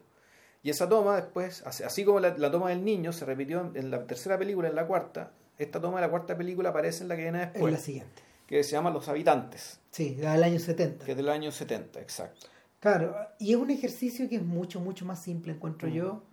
Igual está cargado de sentido para lo que viene después, y en el fondo, eh, está, a, a lo mejor, a lo mejor al filmar a los animales, eh, está apelando directamente bueno, a, a- a nuestro sentido de la metáfora o de la fábula. Pero O también funciona muy directamente como lo que, como lo que te muestra, es decir, eh, animales que viven en cierto equilibrio. Eh, que despliegan eh, su, su inocente belleza, digamos, ¿cachai? esa belleza Claro. que tienen que no saben que tienen. Y una, música, música del tipo música pastoral, así como una sinfonía pastoral. Casi, casi. Como que parecía, y de repente, ¡pum!, el disparo.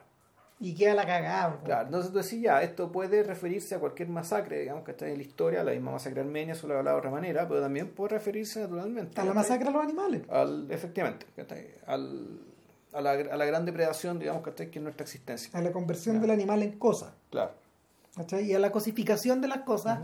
Y, y en ese sentido eh, podía extrapolarlo al papel que las imágenes tienen, que, eh, en- que, que la, que la imagen móvil ha tenido, en, en el, el rol que la imagen móvil ha tenido a la hora de cosificar los objetos que nos rodean. Mm. O sea, el, al punto, lo hemos discutido antes, Juan, al punto de que... eh, Bueno, después de 360 podcasts, ¿de qué no hemos discutido? no, claro, pero ah, puta, al punto de 380.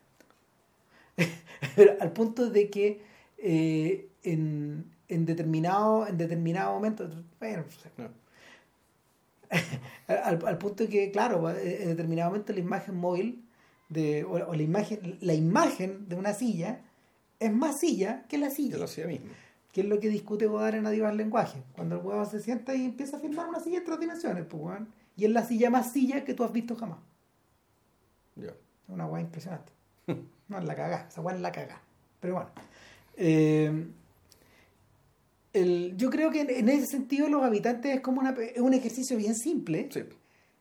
de un alto nivel de complejidad técnica, pero es muy simple en términos de en, en términos como de exposición y como que prepara lo que viene después, yo creo. O sea, es un. el- ¿Qué es lo que yo recuerdo digamos, lo que- y las notas que tengo? Uno, en cierto sentido, eh, la hecatombe, que significa la presencia humana para estos distintos animales, digamos, es implica. un holocausto. un holocausto y también implica un desplazamiento muy acelerado Mm. Eh, hacia un destino que no sabemos cuál es. No. El- El apocalipsis, bueno, no sé, bueno, el final de las weas, digamos. la música sinfónica es de pesadilla. Sí. Y. El momento en que aparecen los monos, ¿Mm? ya finalmente bueno, uno ya se siente, uno mismo se siente atrapado, Ya. cuando empiezan a aparecer los monos. O sea, el- la- en algún momento la, la película también, tiempo cíclico, vuelve a un orden. Sí, En algún momento se ralentiza y volvemos a, a un aquí no ha pasado nada, por decirlo de alguna manera. pero, pero es un orden, es un orden que ya viene con el fantasma de, Sí, claro. del holocausto anterior y, y nadie te lo va, nada te lo va a resolver. Claro, y hay una. Cagó todo. Y hay, y hay una toma, digamos, ¿cachai? que. Que bueno, y este es el efecto, o sea, el efecto de la distancia y el- el- de, lo que sería el montaje de la distancia, esto de que, que si uno sigue la, la lógica eh, parece ser inexplicable, digamos, y el ejercicio nuestro es encontrar la explicación, que es la escena de un mono que mira esto, pero un mono que está detrás de una reja. Lo hemos visto antes del mono. Aquí Sí. lo volvemos a mirar. pero detrás de una reja, tratando, tratando de mirar y tratando de entender ¿cachai? esto que está haciendo, pero al otro lado de una reja. Entonces, bueno, la pregunta es, bueno, ¿quién es este mono? Dejémoslo ahí. Dejémoslo, dejé- dejémoslo ahí. Cinco años después, weón. 1975. Eh, después de, no sé, pues después de desplegar una actividad weón, digna de los Beatles, este weón se empieza, empieza a frenar y empieza a tomar tiempo. Eh, a uno le gustaría saber por qué, uno podría decir también pues, por falta de fondos, weón. Eh, Pelechan el año 70, cuando muestra a nosotros, creo que se gana un premio en el Festival de Oberhausen. Ya. que el Festival de Oberhausen es probablemente junto con junto con o sea es el festival de a ver es uno de los festivales de cine eh, de, de vanguardia experimental más antiguo Ya. el sin embargo el tema acá es que a Pelechan entiendo que le dieron un premio por mejor documental weón. Y, y ahí ahí es donde empezamos a, fa- a familiarizarnos con o sea, a O sea, famili- no- nosotros ni siquiera nos, hemos- nos hemos querido meter en la discusión respecto de puta no qué son estas películas. ¿Son documentales? ¿Son ficciones poéticas? ¿Son ensayos? Y no, y sabéis qué, y no es, no es importante. no no. No, no es importante porque él, él- él no, Lo que tal vez es más importante es que Pelechan, a pesar de trabajar en la soledad más absoluta, en realidad no estaba tan solo. Porque para ese entonces, eh, Marquer ya había trabajado en esta, con estas lógicas, con el fondo del mar es rojo, digamos, está en la elaboración de eso. Eh, Jan Rush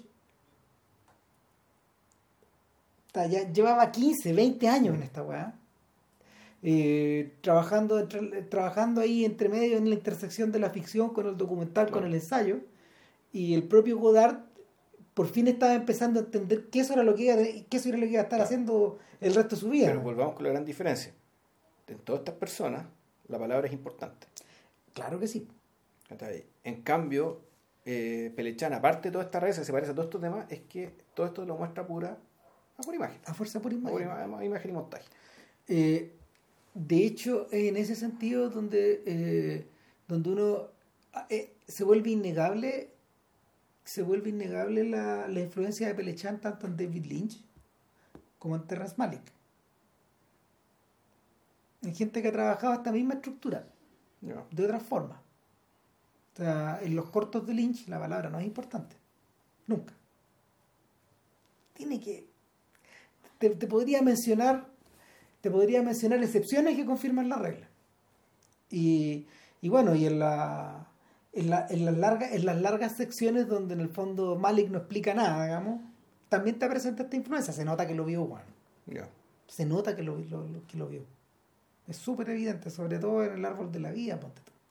En el Malik que regresa, digamos, en el de Days of Heaven quizás también. Eh, hay cierto propósito aquí también por detrás, digamos. Eh, una cosa que también es interesante es que pese a ser un cineasta de la naturaleza, en cierta medida, o que le interesa la naturaleza, no es un cineasta ecológico. No, salvo quizás en esta película de los habitantes. O sea, que, eh, que, que el uso del objetivo, si eh, una forma de hacer ecología, ¿cachai? Es venderte la pescada de que la, de que la naturaleza, eh, cuando están los humanos, es perfecta, lo que en cierto sentido es cierto, digamos, ¿cachai? Pero claro, pero mostrarlo. Claro, eh, el Herzog nos diría todo lo contrario, Claro. pero, pero, pero, pero sí se entiende, digamos, la, la- la lógica. Eh, y, y- pero yo creo que la prueba evidente de que no es tan así está, está en las estaciones, Mm. en la película del 75. Que, a ver, que esencialmente es sobre una pura cosa, en principio Sí. que es el arreo de unas ovejas. Es el arreo de unas ovejas que las vamos. No está contado. De- es más que eso. no, pero- sí, sí, sí. sí, pero eso, pues, pero eso es la anécdota. Es el arreo, es el arreo de unas ovejas de cierto punto a otro. Es una veranada o su equivalente. Exactamente, y que tiene una buena cantidad de dificultades dependiendo de las estaciones del año Exacto. en que las hagas. Sobre eso es.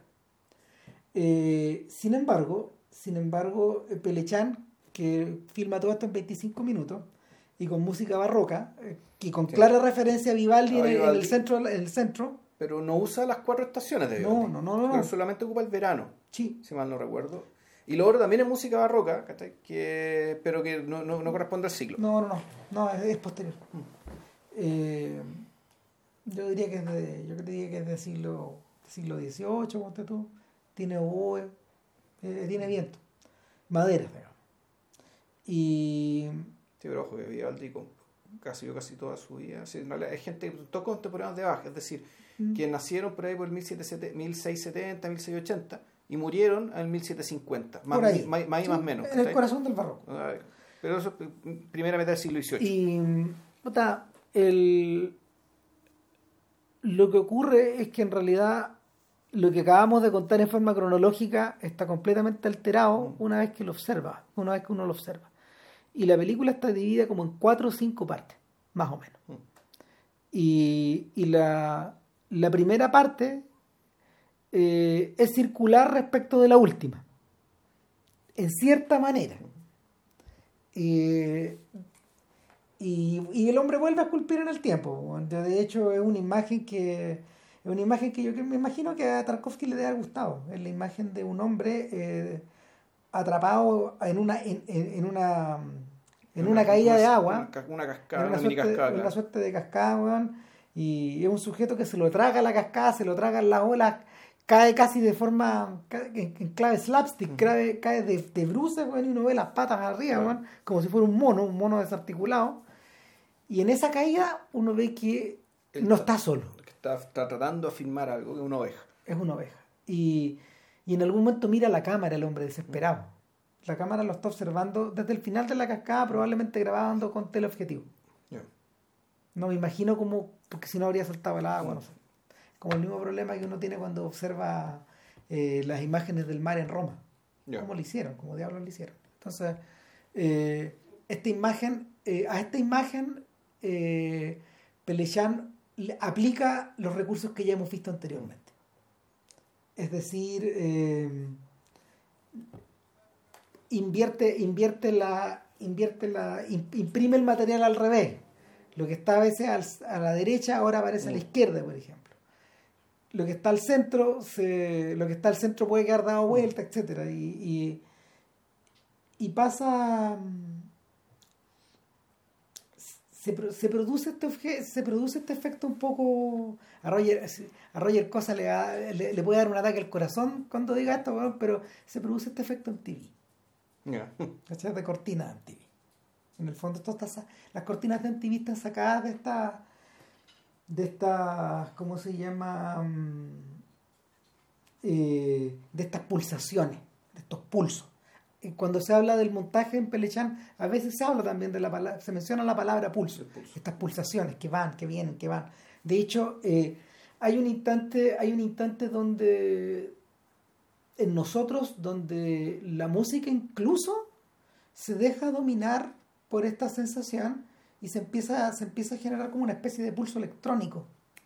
Y aquí es como un beat, es un beat y tú decís, y ahí es donde me acordé de ah. ti, de hecho porque, porque las cortinas siempre iban con música electrónica ah. o iban, o iban lupeadas o iban, o iban eh, con samples de con samples de música que, bueno, todavía de alguna manera los de VH1 los producen, mezclan, sacan, meten cosas y, enfrentan otras. Eh, y, el, y, en, e, y, en ese sentido que, bueno, también, no sé, leí por ahí que hay gente que, lo ha, que ha criticado a Pelechamp precisamente también por el, por el por el ostinato, por el uso, por el uso extensivo de esto hasta, el punto de ser un poco porfiado. Y, y, de debilitar finalmente el mensaje, como que volverlo más hondero a lo mejor, no sé. Hay un momento, hay, un momento donde, donde inadvertidamente en nosotros eh, todo esto cae como en una especie de trance, una especie como de trance hipnótico, trance, trance, de pulso, no sé, eh, es una especie como de de idas y vueltas, idas y vueltas, ¿cachai? Que, se, que se marca, que se marca, que se marca. Y después se deshace. Bueno, pero el asunto es que al utilizar música barroca, eh, ese efecto se vuelve más difuso. Y, inmediatamente, inmediatamente eh, en la siguiente secuencia, eh, Pelechar nos dice, estamos en este pequeño pueblo, muy alejado probablemente, eh, donde la gente ya no se viste como occidental, prácticamente todos están vestidos de una manera tradicional. Eh, y estamos, estamos en esta tierra de cabreros y de ojeros. Y, y en realidad lo que es foráneo y lo que es extraño viene a ser el auto acá. Mm. Entonces hay una secuencia donde estos ovejeros se meten como nadie los hueve, finalmente, como circula muy poca gente, se, meten a un túnel que está hecho para camiones o para autos, o tal vez para ellos, Juan. no sé. Y tal vez puede ser un túnel muy antiguo y en la cola empieza a huear un auto. Y, se, y, el, y, es fascinante como Bartanov filma los reflejos de las luces del auto sobre la gente, en la penumbra. Te pasaste, weón. No se va, la cagó. Porque de alguna manera nos desorienta. A veces aparecen por la derecha, a veces estamos por la izquierda, a veces, a veces se nos vienen encima. Eh, sí, ahora, en realidad, vais pensando, haciendo, recordando la, las principales secuencias de la película, al menos todas las secuencias de naturaleza, e incluso la, incluso la del túnel, tienen esta tienen cierta grandiosidad dramática. O sea, el, el hecho de que estén metidos en un túnel esta gran, esta gran cantidad de ovejas, ¿cachai? El hecho ya de la cantidad.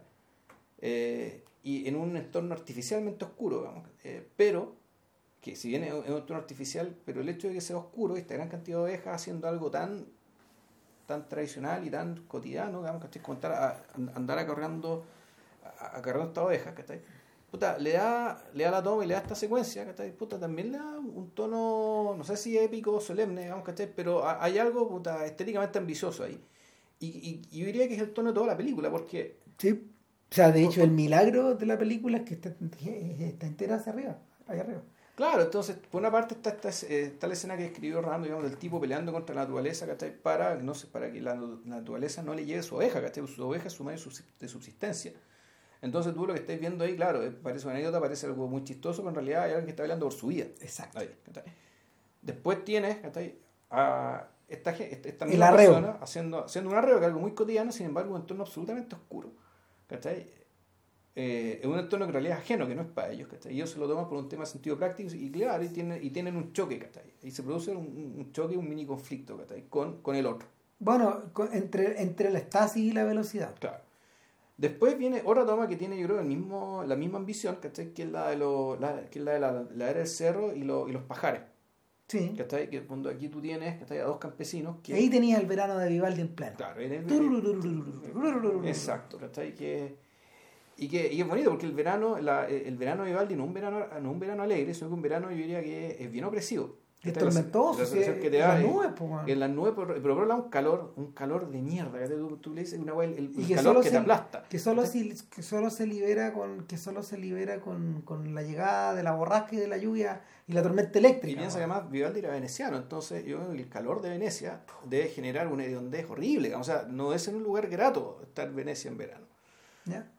Eh, Pero bueno, uno está especulando. Pero el punto es que en, en- con, con- con esa música, esta gente que tiene que agarrar paja de un lado para otro, puta, también pues, es, un, es un combate natural. O sea, un combate. Ellos son una especie de titanes que, que combaten con otro titán, que es la paja, esta, la que tienen que conducir y llevar por un tremendo cerro, ¿cachai? volviendo, peleando por la subsistencia. Hay un momento previo, de hecho, Ya. donde, eh, donde vemos a estos tipos con la con, con la horquilla y desnudos de la cintura para arriba en un calor atroz y, y la música va sincronizada con la horquilla. Sí. ¿Te acordás? Y ahí empiezan a crear estas casas en el fondo de heno que Claro. se les vienen encima. que son unos monstruos de heno, que son, son grandes. Por lo tanto no sé, uno puede abarcarlo con los brazos, pero al mismo tiempo son livianos, por lo tanto el viento te los puede llevar. Pues bueno, entonces es una situación de mierda la que se encuentra y sin embargo vemos, esa es su lucha. Claro. Y es una lucha que no solo se produce bajo el sol, sino que hay un cambio Claro, y lo vemos en la bruma. Ya no estamos en el verano. claro. Ahí, ahí, nos- ahí cambiamos de estación. De- después viene, Lo interesante es que Sí. las estaciones acá no están narradas de forma, eh, de forma cronológica, como sería el primer impulso de avión. Claro, sé que sería lo lógico. De fondo aquí ya, si vamos a hablar de estaciones, vamos a hablar de un ciclo y vamos a hablar claro, también de la lógica profunda de este ciclo. Chao, no, aquí no es así. Y aquí lo, pareciera, lo, que, lo que pareciera mandar, yo creo que, y es la tesis digamos, que estoy planteando, aquí lo que manda es la grandiosidad. ¿cachai? ¿sí? en la grandiosidad de ciertos hitos El- ¿cachai? y, y, y, y el, y, el, y los ritmos, digamos, tierra, aire, agua. Es por- que a esta altura el lado de Dovchenko está, Sí. está ganando. Sí, po. O sea, de hecho, eh, de hecho a estas alturas Pelechan se convirtió en un cineasta, en un cineasta de los cuerpos, de los volúmenes y de los rostros. Eh, capaz de captar en una, dos, dos, dos, en, un- en un- en un- en una o dos planos eh, momentos indelebles, weón. O sea, este viejo que está fumando, weón, que tiene el te- que, Ya. que tiene su tremendo gorro, weón, y que ni siquiera está al centro, el plano está al fondo. De repente mira la cámara, ah, te pasa. Claro, el en- entre medio, eh, para que, porque pensando bien, la, la vida, la vida de estos hombres es, es, es combatir con la naturaleza, es lucha. Y en algún momento te muestran, ¿cachai? Bueno, un, un descanso o, o algo que, eh, que a- aquello a dimensión, claro, lo, me acordaba la frase famosa de que lo, lo, lo animal se vuelve humano, lo humano se vuelve animal, es decir, Sí. eh, junto con el- esta lucha con la subsistencia, que es bien animal, digamos, solo que desde la perspectiva ya y Mm. con los recursos de los seres humanos, esto tiene que alterarse con lo genuinamente humano, y lo genuinamente humano es un matrimonio. Sí. Y en medio de esto hay un matrimonio, que en el fondo, claro, es, el hito donde te asegura la, o te asegura, o se, más que asegurarse, se pretende la reproducción de este orden. Bueno, y ahí volvemos a tener imágenes, aparte de estas imágenes amorosas, aparte de estas imágenes bonitas del matrimonio. Pero donde la novia no parece particularmente contenta. No, no, no, no, y el, el novio tampoco. Y donde el novio es el mismo sujeto de las cabras. Pero no es que eso se sabe. Ya, O sea, de hecho, el, ah, por, un, por un momento nos engaña con esta idea de, ah, ok, vamos a volver a ver rostros, vamos a volver a ver emoción, y de repente corte, weón. y viene la lluvia. Y, y, o sea, no, cor- corte, corte y, y- y viene, y viene bueno, el diluvio otra vez y viene, y viene, y vienen la- la- los traslados de la... Es que a eso me refiero, cuando de la las lluvia, en la lluvia, digamos que estáis de. Y la escena más inolvidable de todas, que es que en algún momento para poder agarrar las ovejas, porque son tan empinadas las montañas, ellos las tienen que bajar en brazos, ¿cachai? Deslizándose. Es que no, pero es que te, te- te comiste una, te comiste una escena. Chucha, que me comí, güey. Te comiste la escena donde eh, después de la, después de la, después de trasladar los monstruos de heno, vemos el por qué en el fondo aparecen ovejas en el agua. Ya. Ah, porque las tienen que atravesar por un río, sí. Sí, pero las tienen que atravesar En a brazos. lomo de caballo, en brazos. Sí. Y a veces se caen. Claro, entonces lo que vimos al principio Ahí, era por. Era ahí por- adquiere Exacto. sentido porque tenemos a sujetos que están abajo, que están agarrando a las weas que se les van a los otros, po, Claro. adentro del agua.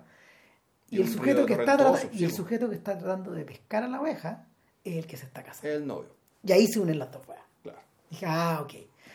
Y tú decís, ah, conche tu madre, qué vida, weón. Y después viene ya la cuestión más radical de todas, que es cuando. Por una No, parte. ahí a la película, weón, salta, ahí salta al cielo. Sí, o sea, sea en un movimiento descendente, porque en el fondo tú empiezas a ver gente que, como la, ya la oveja, dado que el, el territorio es tan de mierda que tenés que atravesar a la oveja en brazos en los ríos. Como fuera. Y después tenés que, para llegar a otro lugar, es tan escarpado ¿cachai? que no podés dejar que camine sola, tenés que dejarla tú en brazos ¿cachai? y deslizarte A través, de la, a través de la nieve al principio. Claro. al principio de nieve, después a piedra no y, y, y, y- y- y- y volvemos a esta idea de utilizar cierto ritmo, ciertas estructuras coreográficas y volumétricas. Exacto. Entonces lo vemos caer por la izquierda, y se invierte la toma, lo vemos caer por la derecha, Derecha. y es un movimiento que, y, ese, y es caer, caer. es una lluvia de caer, gente, eso como caer. decía la lluvia, esta es la Caer, lluvia, ¿cachai? Esta lluvia de, de- de personas, ¿cachai? Con ovejas en brazos. Claro. Y lo- los, ves, los ves caer, claro, los ves caer. Primero los viste caer en el agua, después los ves caer en la nieve y ya después los ves caer en la tierra. En la tierra y las piedras, weón, y, y a comerla nomás, weón. Y claro, ¿no? Y, y- y- y el, y el fluir ya no es hacia adelante, ya no es de izquierda a derecha o de derecha a izquierda, es de arriba hacia abajo. Claro, y, eh, y entonces aquí uno, uno podría decir, bueno, pero entonces este weón está glamorizando las condiciones extremas de esta gente. ¿Por qué las está coreografiando tanto? Esa es una pregunta es- que... Esa es la pregunta que uno hace, ¿cachai? Si- de, de hecho, el, el tan, es tan heavy, ¿cachai? Que el pensamiento respecto de la naturaleza y la rudeza de un trabajo es un... Es un es un, para mí fue un afterthought, o sea, fue un pensamiento, un pensamiento secundario, digamos. Sí, Lo, lo primario, digamos, ¿cachai? Eh, puta, es la estética, ¿cachai? Es la Sí. repetición, es la, es la, es la rareza. Pero Sí. después tú empezás, pero bueno, mí, al menos en mi caso, y por lo tanto eso, eso te hace preguntar, bueno, el efecto que generó, al menos en mi, buen puta, ciudadano urbano del siglo XXI ya, weón, ¿cachai? Puta, fue, puta, aquí una, hay una, hay- re- resulta, aunque él no lo haya querido, cierta glamorización. De, Bueno, de ahí de proviene, una esta- vida, de una vida que es muy dura. de ahí proviene el otro lado de las críticas. Eh, el, a estas alturas, a estas alturas el estilo se ha vuelto tan plástico, tan plástico, tan desenvuelto, que en realidad este bueno es un coreógrafo. Mm. Y, y por eso está la conexión con Malik. Entonces, cabe hacer la pregunta. O sea, además que el otro problema weón, es que esta vez, claro, esta vez tiene a Bartanov de su lado todo el, todo el rato y ellos están creando, ellos están creando esta pieza gráfica, esta pieza audiovisual que, que es extremadamente sofisticada. Eh, nos habíamos olvidado de mencionar la forma de las nubes al principio. Cuando, cuando la película comienza, después de ver la secuencia del agua y la oveja, vemos las nubes. Y las nubes danzan, weón. Se- son como, son prácticamente irreales, son fantasmales, son presencias que van y vienen. eh, es una coreografía celeste. ¿Cachai? Es una coreografía de la bóveda ya. Entonces, eh, el, pareciera ser que pareciera ser que en algún momento, claro, Pelechán está hablando, está hablando más allá de la historia, está citándose como al otro lado. Y, y en esa medida, digamos, donde, donde los 80 pillan a este weón en otra, lo, lo- lo pillan con esta suerte de encargo. Ocho años después, 1983, a, a Pelechán le encargan hacer un documental, o sea, una especie de documental, ensayo, sobre, el fondo sobre la carrera espacial. ¿sí? Eh, desde la perspectiva soviética, pero también usando metraje estadounidense, ¿A porque te muestra a los dos. A quien ya habíamos visto, eh, por lo menos a, a ¿cómo se llama? A, a- a Leonov, ya lo habíamos visto flotar en Land of the People. Ya. Al, al primer, al primer hombre que hizo Sí. una caminata espacial. Lo habíamos visto. No, y también aparece Yuri Gagarin, creo que también Yuri Gagarin también aparece en, The Beginning. Sí, Algunos también lo muestran. sí, sí, lo muestran. O sea, este era un tema Recurrente. Bueno, era un tema, o sea, y no solo para él, digamos, este es un, un tema de orgullo nacional también. Sí, claro. Era una competencia donde se Eh, jugando muchas cosas. La gente ha olvidado en el fondo que eh, quizás más que para los gringos, la carrera espacial de los soviéticos fue una, como tú dices, fue una materia de orgullo nacional, de, de importancia vital estratégica y al mismo tiempo de una fuente de innúmera comunicación pública. Sí. Al interior, claro. No, e incluso, eh, por absurdo que parezca, digamos, eh, si mal no recuerdo, a Yuri Gagarin le preguntaron si vio Dios en el cielo. Mm. ¿Cachai? O sea, el, el, el hecho de la carrera espacial, ¿qué fue lo que hizo, entre otras cosas?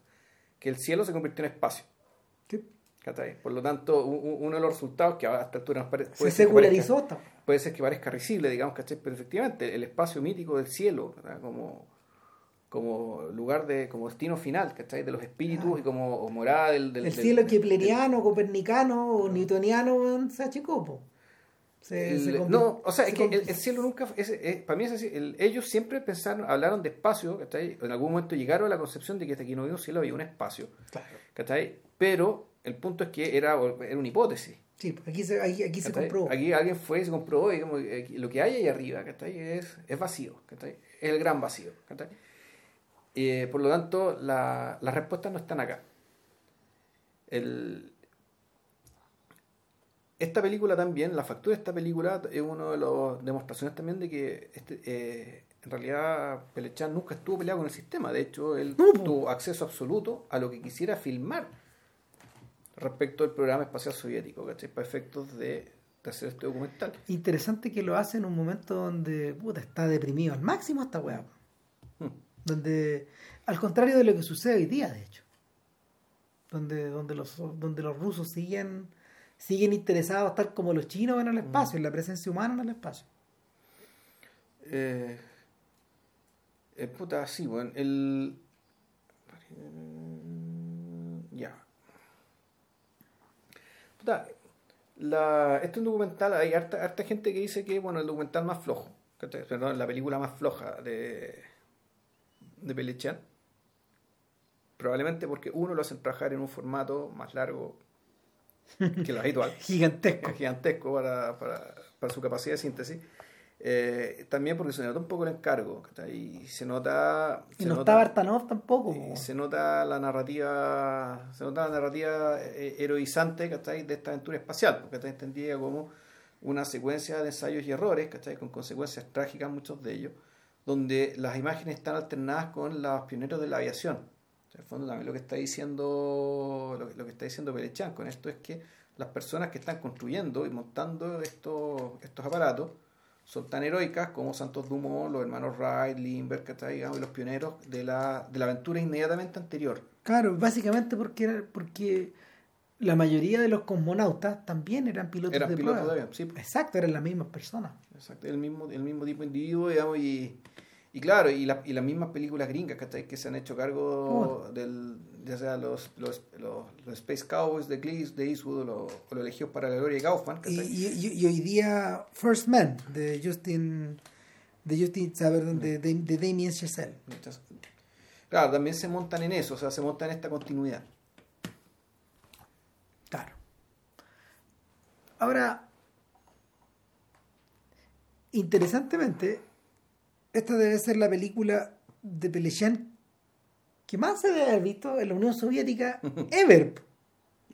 No lo sabemos, pero la lógica nos dice que sí. Sí, sí, sí. Y, el, y, es precisamente el hilito por el cual Daney agarró esta weá. Ya. Daney agarró a Pelechan por aquí, justamente. Aquí es donde lo empieza a mapear. Y lo empieza a perseguir, y lo huevea, y lo huevea, y lo huevea, y este otro se le escapa, se le escapa, se le escapa, y hasta que finalmente se encuentran. O sea, eh, no, Dan... sí, claro, Danilo fue a buscar a Armenia, y, no está en Armenia, pues. Se estuvo en Moscú. Puta. claro, entonces no está en Armenia, y, y hasta que finalmente el, el, encuentro se produce y, y la occidentalización de, de comienza y aquí nos tenemos que salir un poco del, de la mm, de la cronología de las películas, porque en el fondo, eh, una vez que una vez que Pelechan se hace conocido a través de la enorme influencia de Daney, claro. enorme, porque este, este, este es uno de los críticos importantes, probablemente eh, europeo, el segundo más, francés, el segundo más importante después de Bazán. Claro. Eh, no, Daney de alguna manera inserta a Pelechan, eh, inserta este personaje extraño dentro de la historia del cine y empieza a generar conexiones hacia atrás, que son las lógicas, pero también hacia adelante. Y, en ese presente. Y, en ese punto donde el encuentro con Godard se vuelve inevitable. Mm. Eh, se ha hablado mucho de cuánto cambió el cine de Godard después de encontrarse con Pelechan. Y en realidad, eh, buena parte de las técnicas que, que, Godard eh, había estado explorando eh, en sus ensayos televisivos que iban acompañando a las películas, evoluciona hacia el estilo de, de las histoires du cinéma vía Pelechamp. Mm. Vía, vía el uso de. vía la reinterpretación de que, el propio Pelechan había hecho del montaje godardiano. Es bien probable que Godard haya, un, haya a un punto donde en el fondo se contempló el mismo mm. viendo, viendo estas películas de, de Y, y nada, bueno, yo al final no me pude leer el diálogo que ambos tuvieron cuando se encontraron, así que descanso en tu testimonio, weón. No, este weón no me acuerdo nada. weón. Puta, pero era, entre- era entretenido siquiera. Mucho, sí. Ya, seguramente, pues los dos weones de haberse jugado a pillarse, se encontraron en París, le hicieron la encerrona a Pelechan, el otro weón ya no se pudo arrancar, Godard también se hizo el weón. Eh, en principio quedaron en, en, en colaborar en un proyecto llamado Homo Sapiens Sí, se cayó. Y cagó todo, pues no hubo plata, creo. Pero probablemente Sí. yo creo que probablemente yo creo que weón, puta JLG como siempre se corrió, pues weón. Se- ha hecho el huevón, pues. Sí, ahora yo creo que hartas de las definiciones que está ahí donde, en no hartas, pero algunas definiciones importantes que Pelechan ha hecho de sí mismo, que está ahí, eh, están sacadas y que las hemos mencionado acá un, un poco en parte, que está ahí, están sacadas de esa conversación también. ¿Ya? Entonces, en Mm. realidad, hay otras cosas que se me han pasado por alto, pero Sí, es interesante, fíjate, a Godard, a Godard continuamente lo han enfrentado, eso también te, eso también te habla de la, de la enorme influencia del sujeto. Eh, se podría armar toda una literatura en torno a los encuentros de Godard con cineastas. Este, este viejo no es weón, digamos, y eh, probablemente el encuentro más famoso de los 60 es con Fritz Lang, en un, en un documental que se llama El dinosaurio y el bebé. ya, Claro, le dinosaures et le bébé. Y, y el. Sin embargo, eh, Godard también se encontró en algún momento con Kiarostami, ya. o con Kurosawa, o con Coppola, o con, o con, o con Fassbinder, o con Benders. De hecho, está. mm, aquí, aquí pillé el. O con Spielberg también. Aquí pillé puta, algunas, algunas cosas que decía Pelechan y que le han pirateado esta conversación. Ya. Por ejemplo, el cine se apoya sobre tres factores: el espacio, el tiempo y el movimiento real. Estos tres, estos tres elementos existen en la naturaleza, pero entre las artes, solo el cine las puede reunir. Ya. Gracias a ellos, él puede encontrar el movimiento secreto de la materia. Esa es como digamos, la gran ambición de él, y así la conceptualiza: el movimiento secreto de la materia. Claro. Soy un convencido de que el cine es capaz de hablar a la vez los idiomas de la filosofía, de la ciencia y del arte. Puede ser eh, que esta sea la unidad que buscaban los antiguos. En el fondo, y la, conversación era, eh, y, ahí, me acuerdo, en el fondo el tema es que, eh, y el, cinema, el cine de, de Pelechan es mudo, porque él cree que si bien técnicamente el cine es el último de las artes. Porque es, la ca- eh, porque es capaz de, a través de, lo- de sus técnicas, Sintetizarlas digamos, a todas. de, no, claro, y de Y- y de- registrar el tiempo, el espacio, el movimiento real de manera El fidedigna, movimiento secreto de la materia. cosa que no puede hacer ninguna de las otras artes. Eh, de, de manera creíble. O sea, el, el teatro tú podrías hacerlo, pero no lo puedes reproducir. No. O sea, solo es una vez. Eh, y, y además circunscrito al hecho que está en un escenario, todo el cuento. El- entonces decía, pese a que el cine es el último de estas artes, que está ahí, y, y técnicamente logra hacer esto, pero sin embargo lo que logra es algo que creo que es anterior a los idiomas. Ah, bueno, el, el título de la conversación es eh, a, propósito de, de devolver al cine un estado prebabélico. Exacto, el estado prebabélico. O sea, el hecho de que tú a través del cine puedes lograr un nivel de comunicación que existía no solamente antes del cine, sino que antes de todas las otras artes y mecanismos de comunicación. Y, esa es la, y esa es la aspiración de este, de este individuo, digamos. Y por eso es que eh, estas películas, ¿cachai? Que puta, hechas por un armenio eh, de hace, hace 60 años, digamos, ¿cachai? Y nosotros, sin ninguna palabra que te explique nada, ¿cachai? Tú puedes entender o tú puedes comprender o querer saber qué es lo que te está diciendo, qué es lo que te está contando. Claro. Ahora, necesitas un cierto nivel de bagaje, digamos, puta, la cantidad de películas que hemos citado, ahí, para referirnos a, a, a Pelechan, películas normalmente ajenas, no de Pelechan. Eh, puta, claro. Sí, pasa, pero, eso. pero, pero por otro lado igual te puedes poner en crudo. Claro, y Godard, eh, por otra parte, y aquí en la conversación, puta, es bien chulo, porque eh, Godard dice, eh, se empieza a hablar de la proyección, de que el cine es un arte que descansa en la proyección, es decir, en la en que tú a partir de un punto, tú generas un cono, y que ese cono se proyecta a una superficie más lejana que vendría a ser naturalmente la pantalla.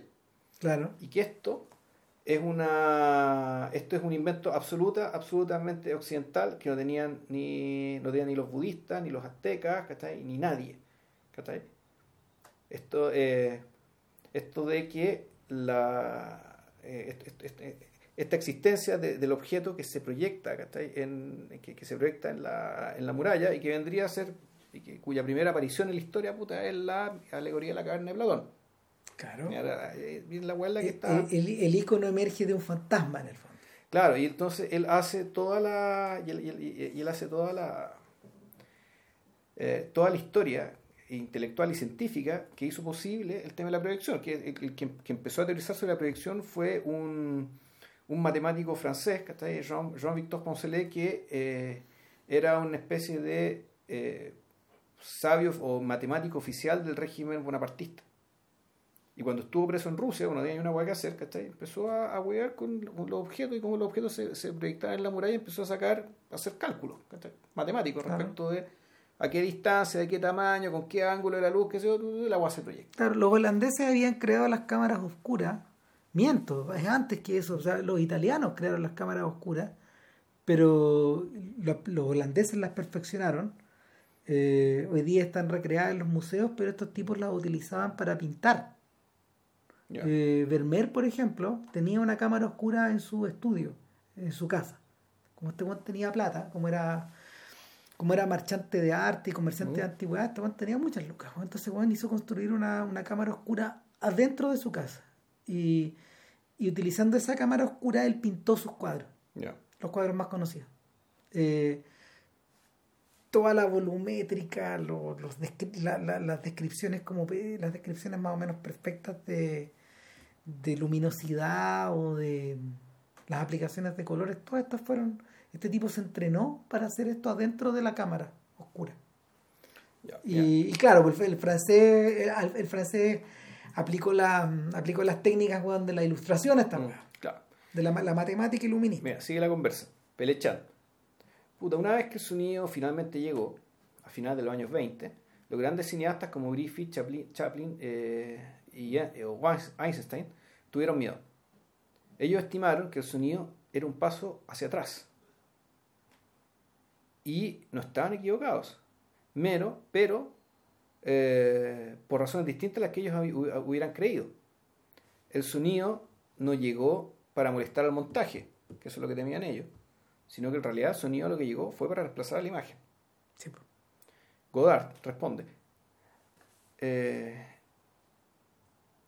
la técnica, eh, la técnica du parlant, yo creo que el parlante, o sea, el, altavoz, la técnica del altavoz, llegó, eh, llegó al mismo momento del asa del el auge del, fascismo en Europa, que es también la época del, la época del advenimiento del speaker, del discursador. Hitler era un magnífico orador, también Mussolini, Churchill, De Gaulle y Stalin. Eh, el parlante fue el triunfo del escenario teatral contra el lenguaje eh, del que nosotros hemos hablado, aquel que estaba antes de la, maldición de Babel. Para reencontrar ese lenguaje o ese idioma, yo utilizo eso que yo llamo las imágenes ausentes. Pienso, yo, yo pienso que podemos escuchar las imágenes y ver el sonido. Eso es Pelechan. Claro, eso es Pelechan. En mis películas, la imagen se encuentra al lado del sonido y el sonido al lado de la imagen. Esos intercambios dan un dan eh, dan un otro resultado que le montaje du ya, da un resultado distinto al montaje eh, al del montaje de la época del eh, del cine mudo o, o más bien del cine no parlante. Eh, y aquí, bueno, y aquí, bueno, bueno como si nos, nos poner a traducir bueno, la, la entrevista completa para bueno, En fin, lo que acaba de decir, lo que acaba de decir Pelechan es algo que yo también le escuché decir a Roger Cosa a propósito de Cuando vino acá a Chile a hacer unas charlas a la católica y, y, y, tiene que ver con la con la utilización del sonido en la imagen móvil. Y bueno, también lo hemos mencionado en el podcast, o sea, es de la opinión de este podcast, que en el fondo eh, el siglo XXI en la imagen audiovisual es el siglo del sonido. O sea, eh, está, en términos de transformación tecnológica, la digitalización de la imagen y su reemplazo por el 35 milímetros, por ejemplo, no es tan importante como es, importante la forma en que los cineastas han empezado a trabajar extensivamente el sonido. Ahora, eso podría atribuirse básicamente a que yo creo visualmente estamos medio saturados, ¿no? Pero claro, hay, una hay una sobresaturación. Pero bueno, Cosa decía, eh, Cosa dice que esto eh, Pelechan es una cadena, que es una cadena que, podemos tirar hacia el pasado, o un eslabón de esa, de esa gran cadena, y que está situada en el pasado porque Pelechan trataba el sonido como hoy lo tratan estos cineastas contemporáneos. Como hoy, por ejemplo, con, no sé, con todas las diferencias del caso, eh, lo puede tratar, por ejemplo, Cuarón, respecto de la, de la composición auditiva, de la composición aural que, tiene Roma en términos de, en términos de ruidos, de imágenes, de, alusiones, de citas, de, de, estímulos, de canciones, de, de naturaleza o de presencia de la naturaleza en la imagen, etc. Eh, pero, pero en estricto rigor no es solo él. Pues. O sea, piensa en Torres. Acá en Chile también se trabaja de esta forma. Torres Leiva trabaja así. O sea, eh, la influencia que Pelechana ha tenido en Torres Leiva también es muy grande por la misma razón. Sobre todo en estas películas iniciales de Torres. ¿Te acordáis que en donde nadie habla? Claro. En ningún lugar, en ninguna parte, los, parlamentos no hacen mucho sentido. En el tiempo que se queda, misma cosa. En, tres semanas después, misma cosa. Eh, y en largos trechos de su cine, incluso argumental, el sonido está trabajado de esa manera. Las personas en realidad no necesitan hablar tampoco. Eh, es distinto el caso, poniéndome en otro, con otro, con otro personaje, otro ejemplo, es distinto el caso, por ejemplo, de Sokurov. Eh, en Madre e Hijo el sonido tiene relativa importancia, pero está tratado de otra forma. No, eh, Sokurov probablemente conoce a Pelechan, pero su, su, tratamiento del sonido es distinto. Eh, en ese sentido, en ese sentido a lo mejor es igual de experimental, pero proviene más del teatro que de, que de estos impulsos prebabélicos. Mm. Por otro lado, eh, Godard ha prescindido de eh, todo hablante que no sea él en sus películas, en los últimos, en los últimos filmes pero su tratamiento del sonido, eh, de, las otras, de los otros elementos del sonido, se acerca al de Pelechan. Se, ha empezado a acercarse al de Pelechan o, o, derechamente ha sido influenciado por Pelechan, eh, ya van a ser 20, 25 años. En la forma en que, por ejemplo, él, él, eh, desvincula la fuente de la fuente de sonido de la imagen en los filmes clásicos de Hollywood. ¿Te acordás que los saca de lugar? de repente en, eh, en, en Histoire du Cinema uno escucha pistas de, una, de películas clásicas, pero no las ve, está viendo otras weas, pues, Y las imágenes están reventadas, están viradas, están, están repletas de, están repletas de letreros, de imagen, de información, etcétera. Yo creo que en ese sentido a lo mejor Pelechar lo terminó de liberar, bueno, o sea, cuando, cuando ya, cuando ya este weón, no sé, se cabreó de, de, de, trabajar con Delon, con, con León, con, con, con Depardieu, para que en el fondo le financiara sus weas. Finalmente ya no, mandó la chucha nomás. Sí, pues eso yo creo es también un una buena analogía, el hecho de que, claro, sin, sin Tony Heads, sin gente importante que hable o diga cosas, que realmente puede filmar con dos chauchas, bueno con un camarógrafo, un sonista. Porque en, el caso de Godard, un día a lo mejor lo vamos a, lo vamos a discutir. Eh, toda esta. La presunción de que él podía seguir haciendo películas dentro del mercado iba provista durante esta second wave, como le llaman, esta segunda ola de, del regreso de los cineastas de los 80, de los cineastas del Nouvelle Vague en los 80, eh, presumía la participación de actores conocidos, fuera Jack Dutronc o fuera Johnny Halliday. O sea, personajes insólitos aparecieron en esas películas. Claro, aparte que si mal no recuerdo el tema este, ¿por qué los 80? Porque los 80 gana Mitterrand en Francia. Por lo tanto gana la izquierda, digamos. Entonces se le dedican plata al cine, pero me imagino con la promesa de que fuera un cine que, que, viera, que, la, que viera la gente. Claro, y, y ahí es donde Bueno, eh, es, es la época, es la época dorada, es la época dorada de, de estos viejos que, que por fin tenían a estos actores a su disposición, de una forma que no tuvieron en los, En los 60. 60. O sea, porque Jan Gavin no iba a grabar con ellos. po, man. No, no, los viejos no les deben creído. po, man. No, no. El viejo siguió anclado en los antiguos y, y- y en algún momento, no sé, porque Gaván es tan grande, weón, que, que, que, que decidió, que, que decidió quedarse weón, en el género más humilde de todos, que era el polar. El. Y siguió haciendo películas de Paco hasta que se murió. No necesitaba esto. Entonces, claro, y de alguna forma la decisión de Godard es media similar, es media similar. Una vez que ya me metí yo, no necesito estos weones más. No. Mi gran, mi gran saludo a la bandera es cagarme de la risa de Michel Piccoli en, en, en 2x50. Ya. ¿Cachai? Cuando, cuando lo llevo a la mesa, weón, y lo hueveo. Y lo hueveo, y lo Y hueveo. lo y lo hueve, y lo hueve. Claro. Eh, nada, pues cuando, después de todos estos encuentros, Pelechan hace dos películas más. O sea, son las películas, en realidad lo que pasa entre medio es que cae el muro. Cae el muro y eh, en 1992 hace la película Fin, Sí. donde uno podría decir esto es una continuación, respuesta, eh, comparación. ¿A torcido, a comienzo. Yo diría que en cierto sentido sí, Pero no. pero un antónimo radical. Sí. La...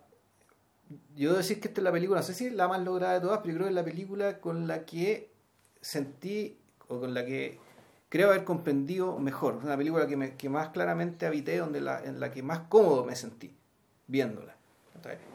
Lo que pasa es que el poder de síntesis ya, es salingueriano, No. Claro, es una película de 8 minutos donde tú lo, ¿qué es lo que ves? Vamos a vamos a ver lo que ves, ¿qué es lo que, te- qué es lo que ves? Tú ves gente arriba de un tren, Rostros, rostros de gente filmados de muy cerca. filmados de cerca. Eh, no ven los cuerpos porque pareciera ser que la gente va muy sí. O da la sensación, él crea esa sensación. Esta gente que está en un tren no está particularmente necesariamente cómoda, pero está cada uno en lo suyo. O sea, estas personas no conversan entre sí, no hablan entre sí, cada uno está en lo suyo. No se ve el exterior. En principio, luego lo vemos. Lo vemos, pero desde fuera. Sí. O sea, nosotros vemos un. ve- vemos un algo. Eh, eh, que contradice, de hecho, contradice la, el, contradice uno de los impulsos primarios de un pasajero de tren, que es mirar por la eh, ventana. mirar por la ventana. Ni siquiera no están preocupados de eso. ¿No? Están preocupados de lo suyo. Eh, el, el, el tren, si mal no recuerdo, también está marcado por el sonido del tren. El chiqui, chiqui, chiqui, y, de, y de cuando en cuando, cuando nos escapamos y salimos, puta, nos vamos con una, con una pasión de Bach. ¿Ya? Sí. Música de Bach. Y, y el. Y, le- y bueno. Ahora sí que vemos el tren. Claro. El vemos comienzo el tren. no lo veíamos, Claro. pero lo, lo sentíamos. Vemos el tren y usted da la impresión de que está pasando por pasajes que no son muy distintos de los de la primera película. O sea, No. que nosotros estamos andando, estamos andando Volvimos a esta parte. por estos caminos que, que son estos, puta, unas vías en las montañas, Trenes locales. un cerro, un tren local. ¿cachai?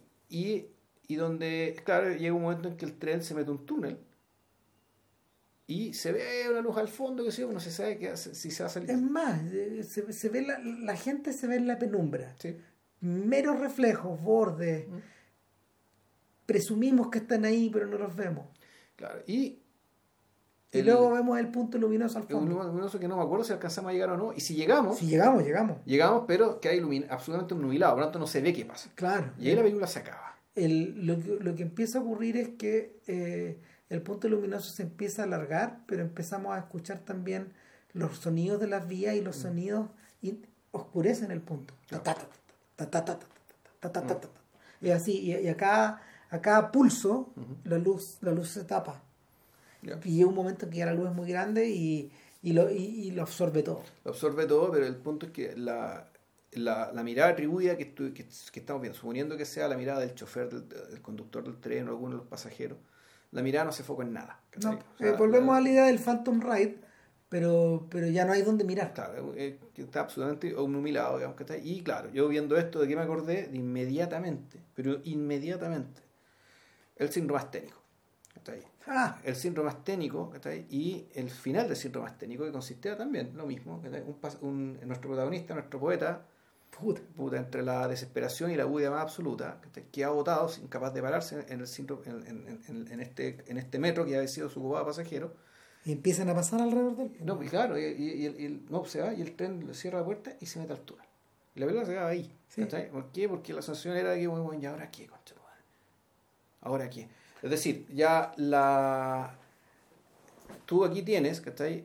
El, el, el beginning, ¿cachai? Donde estos grandes esfuerzos masivos, ¿cachai? Estos grandes despliegues de voluntad colectiva, ¿cachai? Para generar algo ya está todo absolutamente disuelto. Las personas están solas, no hablan, ni siquiera miran hacia afuera, están preocupadas de ellas mismas. Si es que. ¿cachai? Y están en un tren, en este mismo tren, que es el que fue puta, levantado, construido, digamos, armado por los colectivos, exactamente, por la gente de las películas anteriores. Y ahora es un aparato, eh, vuelve a ser invisible. Vuelve a ser un, no lugar.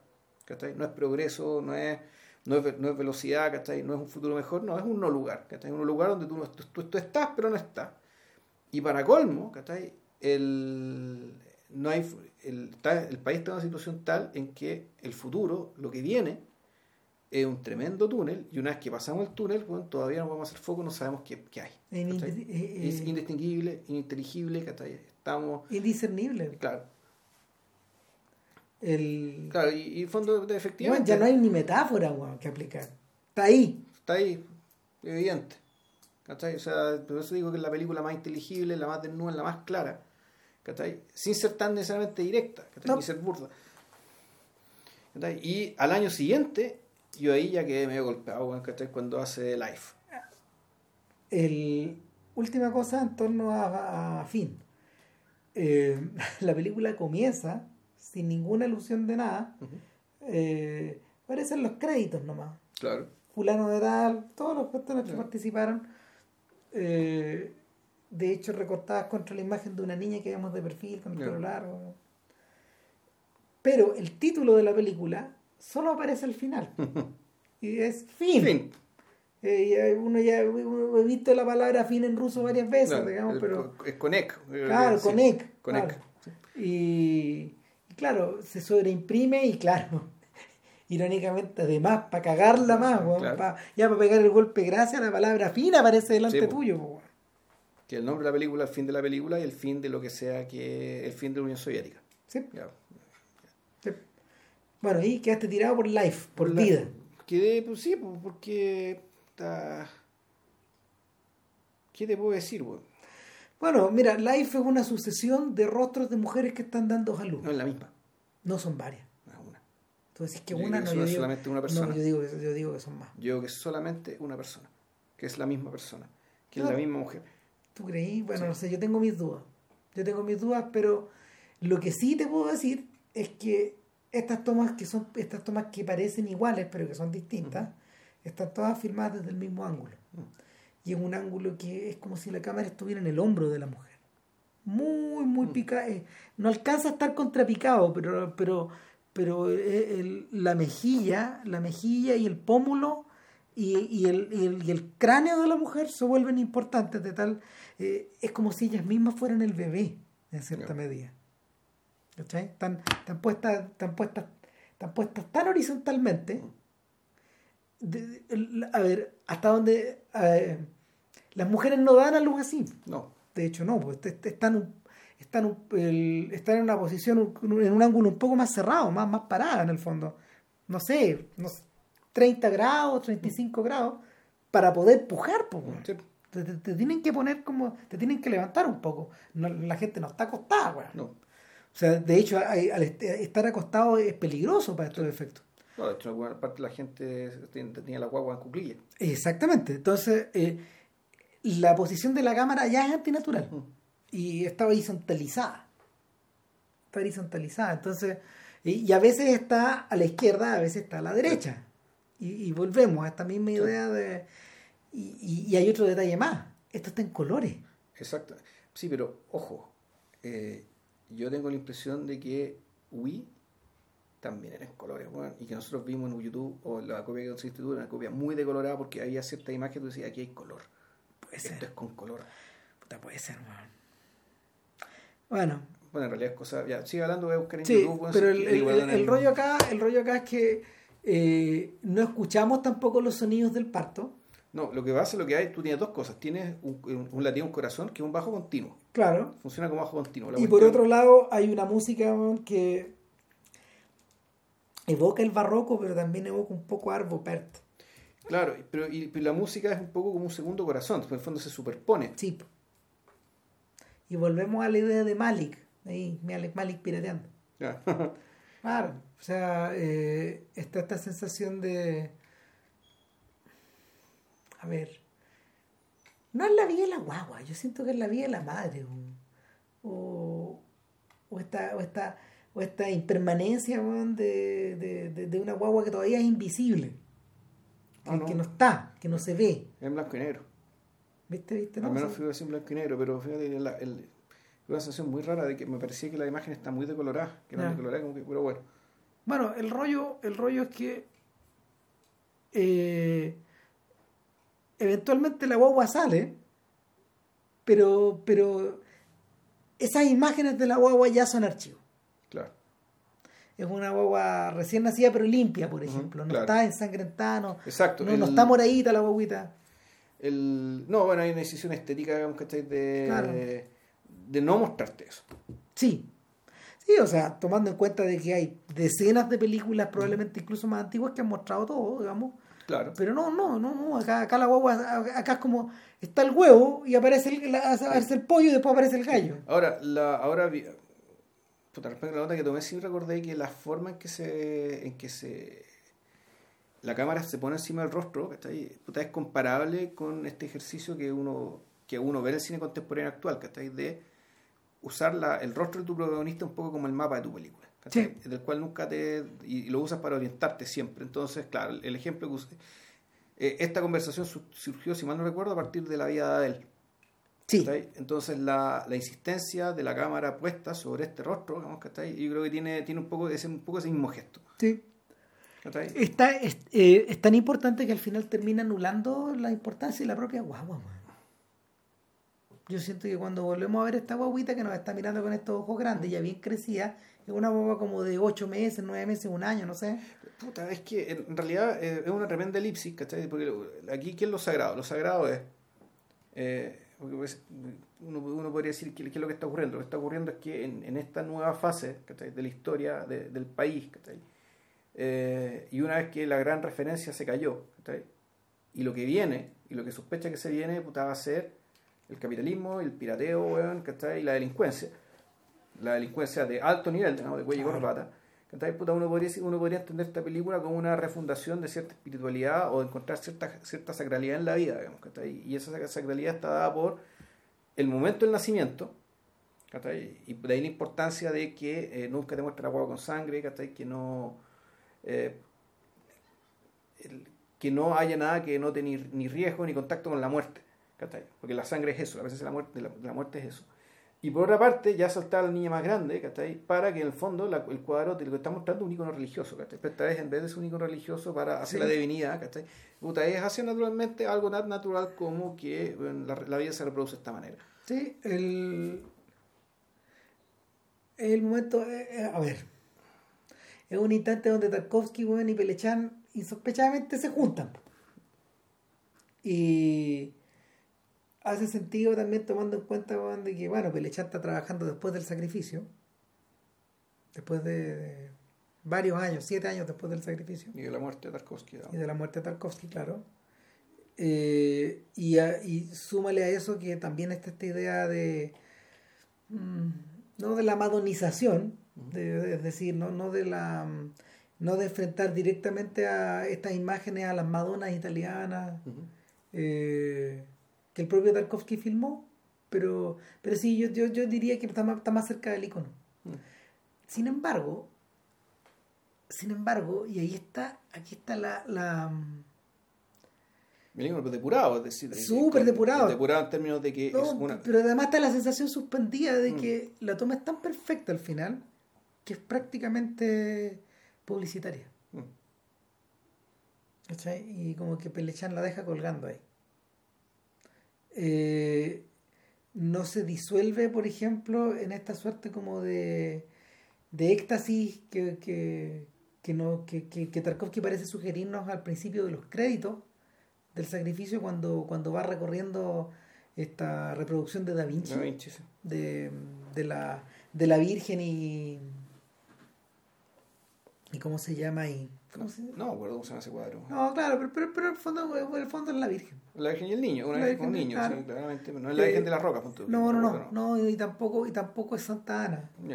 Que se parece un poco, pero no es. Bueno, pero el punto es que no es eso. No, no, no, no, no, no, no, no es ese, no O estamos sea, hablando de sugiere eso, sugiere eso, monta eso. monta eso, pero lo que se nos devuelve es un aviso de revista. Puta. Yo no sé si llega tanto. No sé. O sea, naturalmente hay una, hay una secularización de la imagen, digamos, ¿cachai? Porque- porque no- Radical. No, no puede no haberla, digamos, dado el contexto en el que se encuentra. La... El tema de la publicidad es que, claro, la publicidad para qué existe? La publicidad existe para eh, hacerte desear cosas, ¿cachai? claro. Entonces, claro, tú, eh, sin embargo, este cuadro es tan desnudo. ¿cachai? Si mal no recuerdo, un fondo azul. Ella creo que también está con ropa azul o ropa blanca. Y la niñita Y- está con- la niñita ocupando la mitad del plano. Claro, Eh, evoca un poco la imagen del niño que nos observa también. claro. O sea, el, el niño te mira, la madre te mira, pero tú, tú, no, des- tú no deseas comprar nada, tú no deseas ser el padre de ese niño ni el, ni el esposo de esa mujer. Entonces, No. por eso digo que el tema, el tema algo- publicitario no... No sé, pero a mí me, a mí me transmite cierta inquietud. Ya, No, no es algo que me deje en paz. Yo creo que eh, si persigue la pureza, no hay tanta pureza y no sé, no, no, no sé. Yo creo que hay, hay, hay más bien algo aséptico ahí. Probablemente una secularización total de, de esta imagen. Sí. Es una secularización total de la Del este- conjunto, de este conjunto, de este ya. conjunto que en el fondo estaba presente, no sé, weón, en el arte mil años. Claro, no, 2000. Claro. No, pero, pero mil años, bueno, en el arte europeo, Sí. ya todo chacho. O mil doscientos, no sé. Pero y que se ha repetido de una y de otra y de otra forma. Y algo interesante, siempre de una manera simbólica. Siempre, siempre, siempre, siempre. ¿Cachai? A veces la guagua está crecida, a veces presiona el pecho de la madre y emana leche, pero es una leche que, que- que cae como en un arco. A veces está acompañado de un unicornio, a veces está acompañado de... A veces el niño no te está mirando. No, no, no, a veces no. A veces sí. A veces sí, a veces no, digamos. Pero, la Virgen casi siempre está mirando o está mirando hacia abajo el o, niño. está, o está mirando hacia el niño, digamos, y, y en algunos casos, eh, en Andrei Rublev, por ejemplo, lo que se observa, lo que se observa en la presencia de estas figuras es como eh, un intenso escorzo y compasión, digamos, y, y, y, y, y- poco, poco interés en poco interés en, en, en- en- en realismo en el fondo. Lo que devuelve, lo que devuelve Pelechán es realismo puro. Es lo que está ahí. Esto es como un instagrameo de algo. Ah, es que es, es el ejercicio interesante. O sea, si supuestamente saco todo, ¿realmente saco todo? No. No. ¿Cachai? Pero el punto es que, claro, entonces, ¿qué es lo que no puedo sacar? Entonces, pues, si eso, eso depende del espectador, entonces. Sí, no sé, yo creo Te- que. La mente muy claro. cochina, Ramón. No, ese, no, no. ese es tu problema. No, no, Ah. si lo que no, lo que no podéis sacar, weón, es. lo que- o sea, es que las imágenes no son inocentes, ¿no? Yo en ese sentido soy más hitchcockiano, de verdad. No, claramente, cla- claro que no soy inocente. Eh, Menos con Pelechán, po, weón. Claro, pero la pregunta es si es que eh, eh, este tipo de ejercicio ¿cachai? Un- eh, es capaz de, de- donde supuestamente ¿cachai? tú estás, estás recurriendo a lo mínimo y con la máxima simpleza. Mira la combinación, mínimo y con máxima simpleza. Y sin embargo, ¿cachai? Eh, uno puede atribuirla ya... Chuta. ¿Cuánto atribuís ahí? O sea, ¿cuánto es tuyo? En realidad cuánto es tuyo. Es por eso que, es por eso que me impresionan mucho las imágenes neutrales del principio, horizontalizadas. Yo creo que, o sea, pa- para mí, para mí el corazón de la película está ahí adelante. Antes de. Antes de, cuando, cuando todavía estamos en el túnel, cuando en el fondo no hay luz todavía, cuando, el- cuando, el- cuando la guagua no está afuera. ¿Sí? Claro, entonces incluso uno, uno podría hacerse la pregunta, en general, las obras, eh, en general, no todas, pero eh, hartas obras en el fondo tienen un punto que es realmente es el punto del logro. ¿cachai? Y donde Sí. tú armas todo lo demás para este logro. Tal cual. Generalmente este logro digamos, está pensado al final, de modo que la película termine alto digamos, y tú construyes toda, la cuestión, eh, toda, toda tu película digamos, y toda tu secuencia que está ahí de imágenes y de sonido que sea, para llegar a este momento, gran momento. Esa, ese plano de ocho minutos del sacrificio que Tarkovsky bueno, no le salió bien la primera vez y que tuvo que repetir, por ejemplo. Claro. El plano del eh, incendio de la casa. Claro, no sé, el asesinato quíntuple del padrino mm, mezclado con el bautizo de las guapas. Claro. Y dale, que dale, que dale, la guapa que tú querés. Entonces uno podría, bueno, ahí la explicación. Genéticamente no sabemos si fue así, si es que se concibió esta película en torno a esta escena que fue lo primero que se le ocurrió de armaron, pero tú claramente ves que en la medida que se está elaborando la obra, que tú te encontrás con que ya, sabes que el, a veces el desenlace, a veces no, mi, mi, mi, obra maestra, mi gran gol en esta, en, esta, en esta obra es esto. Mm. Y tengo que, naturalmente, que estructurar todo lo demás para que esto, y para que esto luzca, además, para que el espectador pueda apreciar, igual que yo, la grandiosidad de esta idea, de esta ocurrencia, de esta solución. Entonces, claro, respecto a una pregunta tan simple como esto, ¿el logro dónde está? ¿El logro está al principio o el logro está al final? Y el fondo de la película fue construida para llegar precisamente a este icono desiconizado. Claro. No, puta. Bueno, creo que cumplimos otra vez en que el podcast fue más largo que todas las horas, weón, que todas las horas de Belechan, que, que, la película ratada. Qué vergüenza. Eh, antes de terminar, y sin saber de qué vamos a hablar la próxima semana, quiero yo al menos darle las gracias a toda la gente, que tampoco son tantos, oh. digamos, pero que han dado la molestia de decirnos que efectivamente se escucha mejor el podcast. Que no la estamos cagando tanto. Y que, no, y que ahora... Y, y, y, y sabéis que les voy a contar qué fue lo que hicimos, algo realmente extraordinario. Le subimos el volumen. no, es que, antes que eso, Leímos el, para, leímos el manual. Leímos el manual de la máquina con la que estamos grabando. O sea, primera cosa extraordinaria. Segunda cosa extraordinaria, entendimos el manual. Y tercera, y tercera cosa extraordinaria, una vez que entendimos el manual, subimos el volumen de entrada de la grabación. Y está sacado. Claro, y el micrófono que teníamos, supuestamente para grabar mejor, ya no lo necesitamos. Lo bueno es que el micrófono está ergonómicamente diseñado para actuárselo, ¿cachai? Por la forma que tiene, Así que, puta, ¿qué va a hacer con ese De acuerdo a lo que acaba de hablar Vilche, este, ese es el punto culmine de este podcast. Construimos todo lo anterior para, llegar hasta acá. Para llegar al entubamiento del, micrófono. en realidad, mentira, yo quería hablar de esto al principio, que estáis darle un saludo aquí a todos los espectadores y todo. Ramírez en Maló empezó a hablar de Pelechan, güey. Puta madre. Pero no, muchas gracias. Qué bueno saber que finalmente, después de 300 podcasts, no la cagamos tanto. Eh, la web se escucha. Y para la próxima semana, o al domingo, en realidad, pues estamos miércoles, eh, no sabemos. Ahí vemos. Ahí vemos. Que estén bien y gracias por la paciencia. Chau. Chau, chau.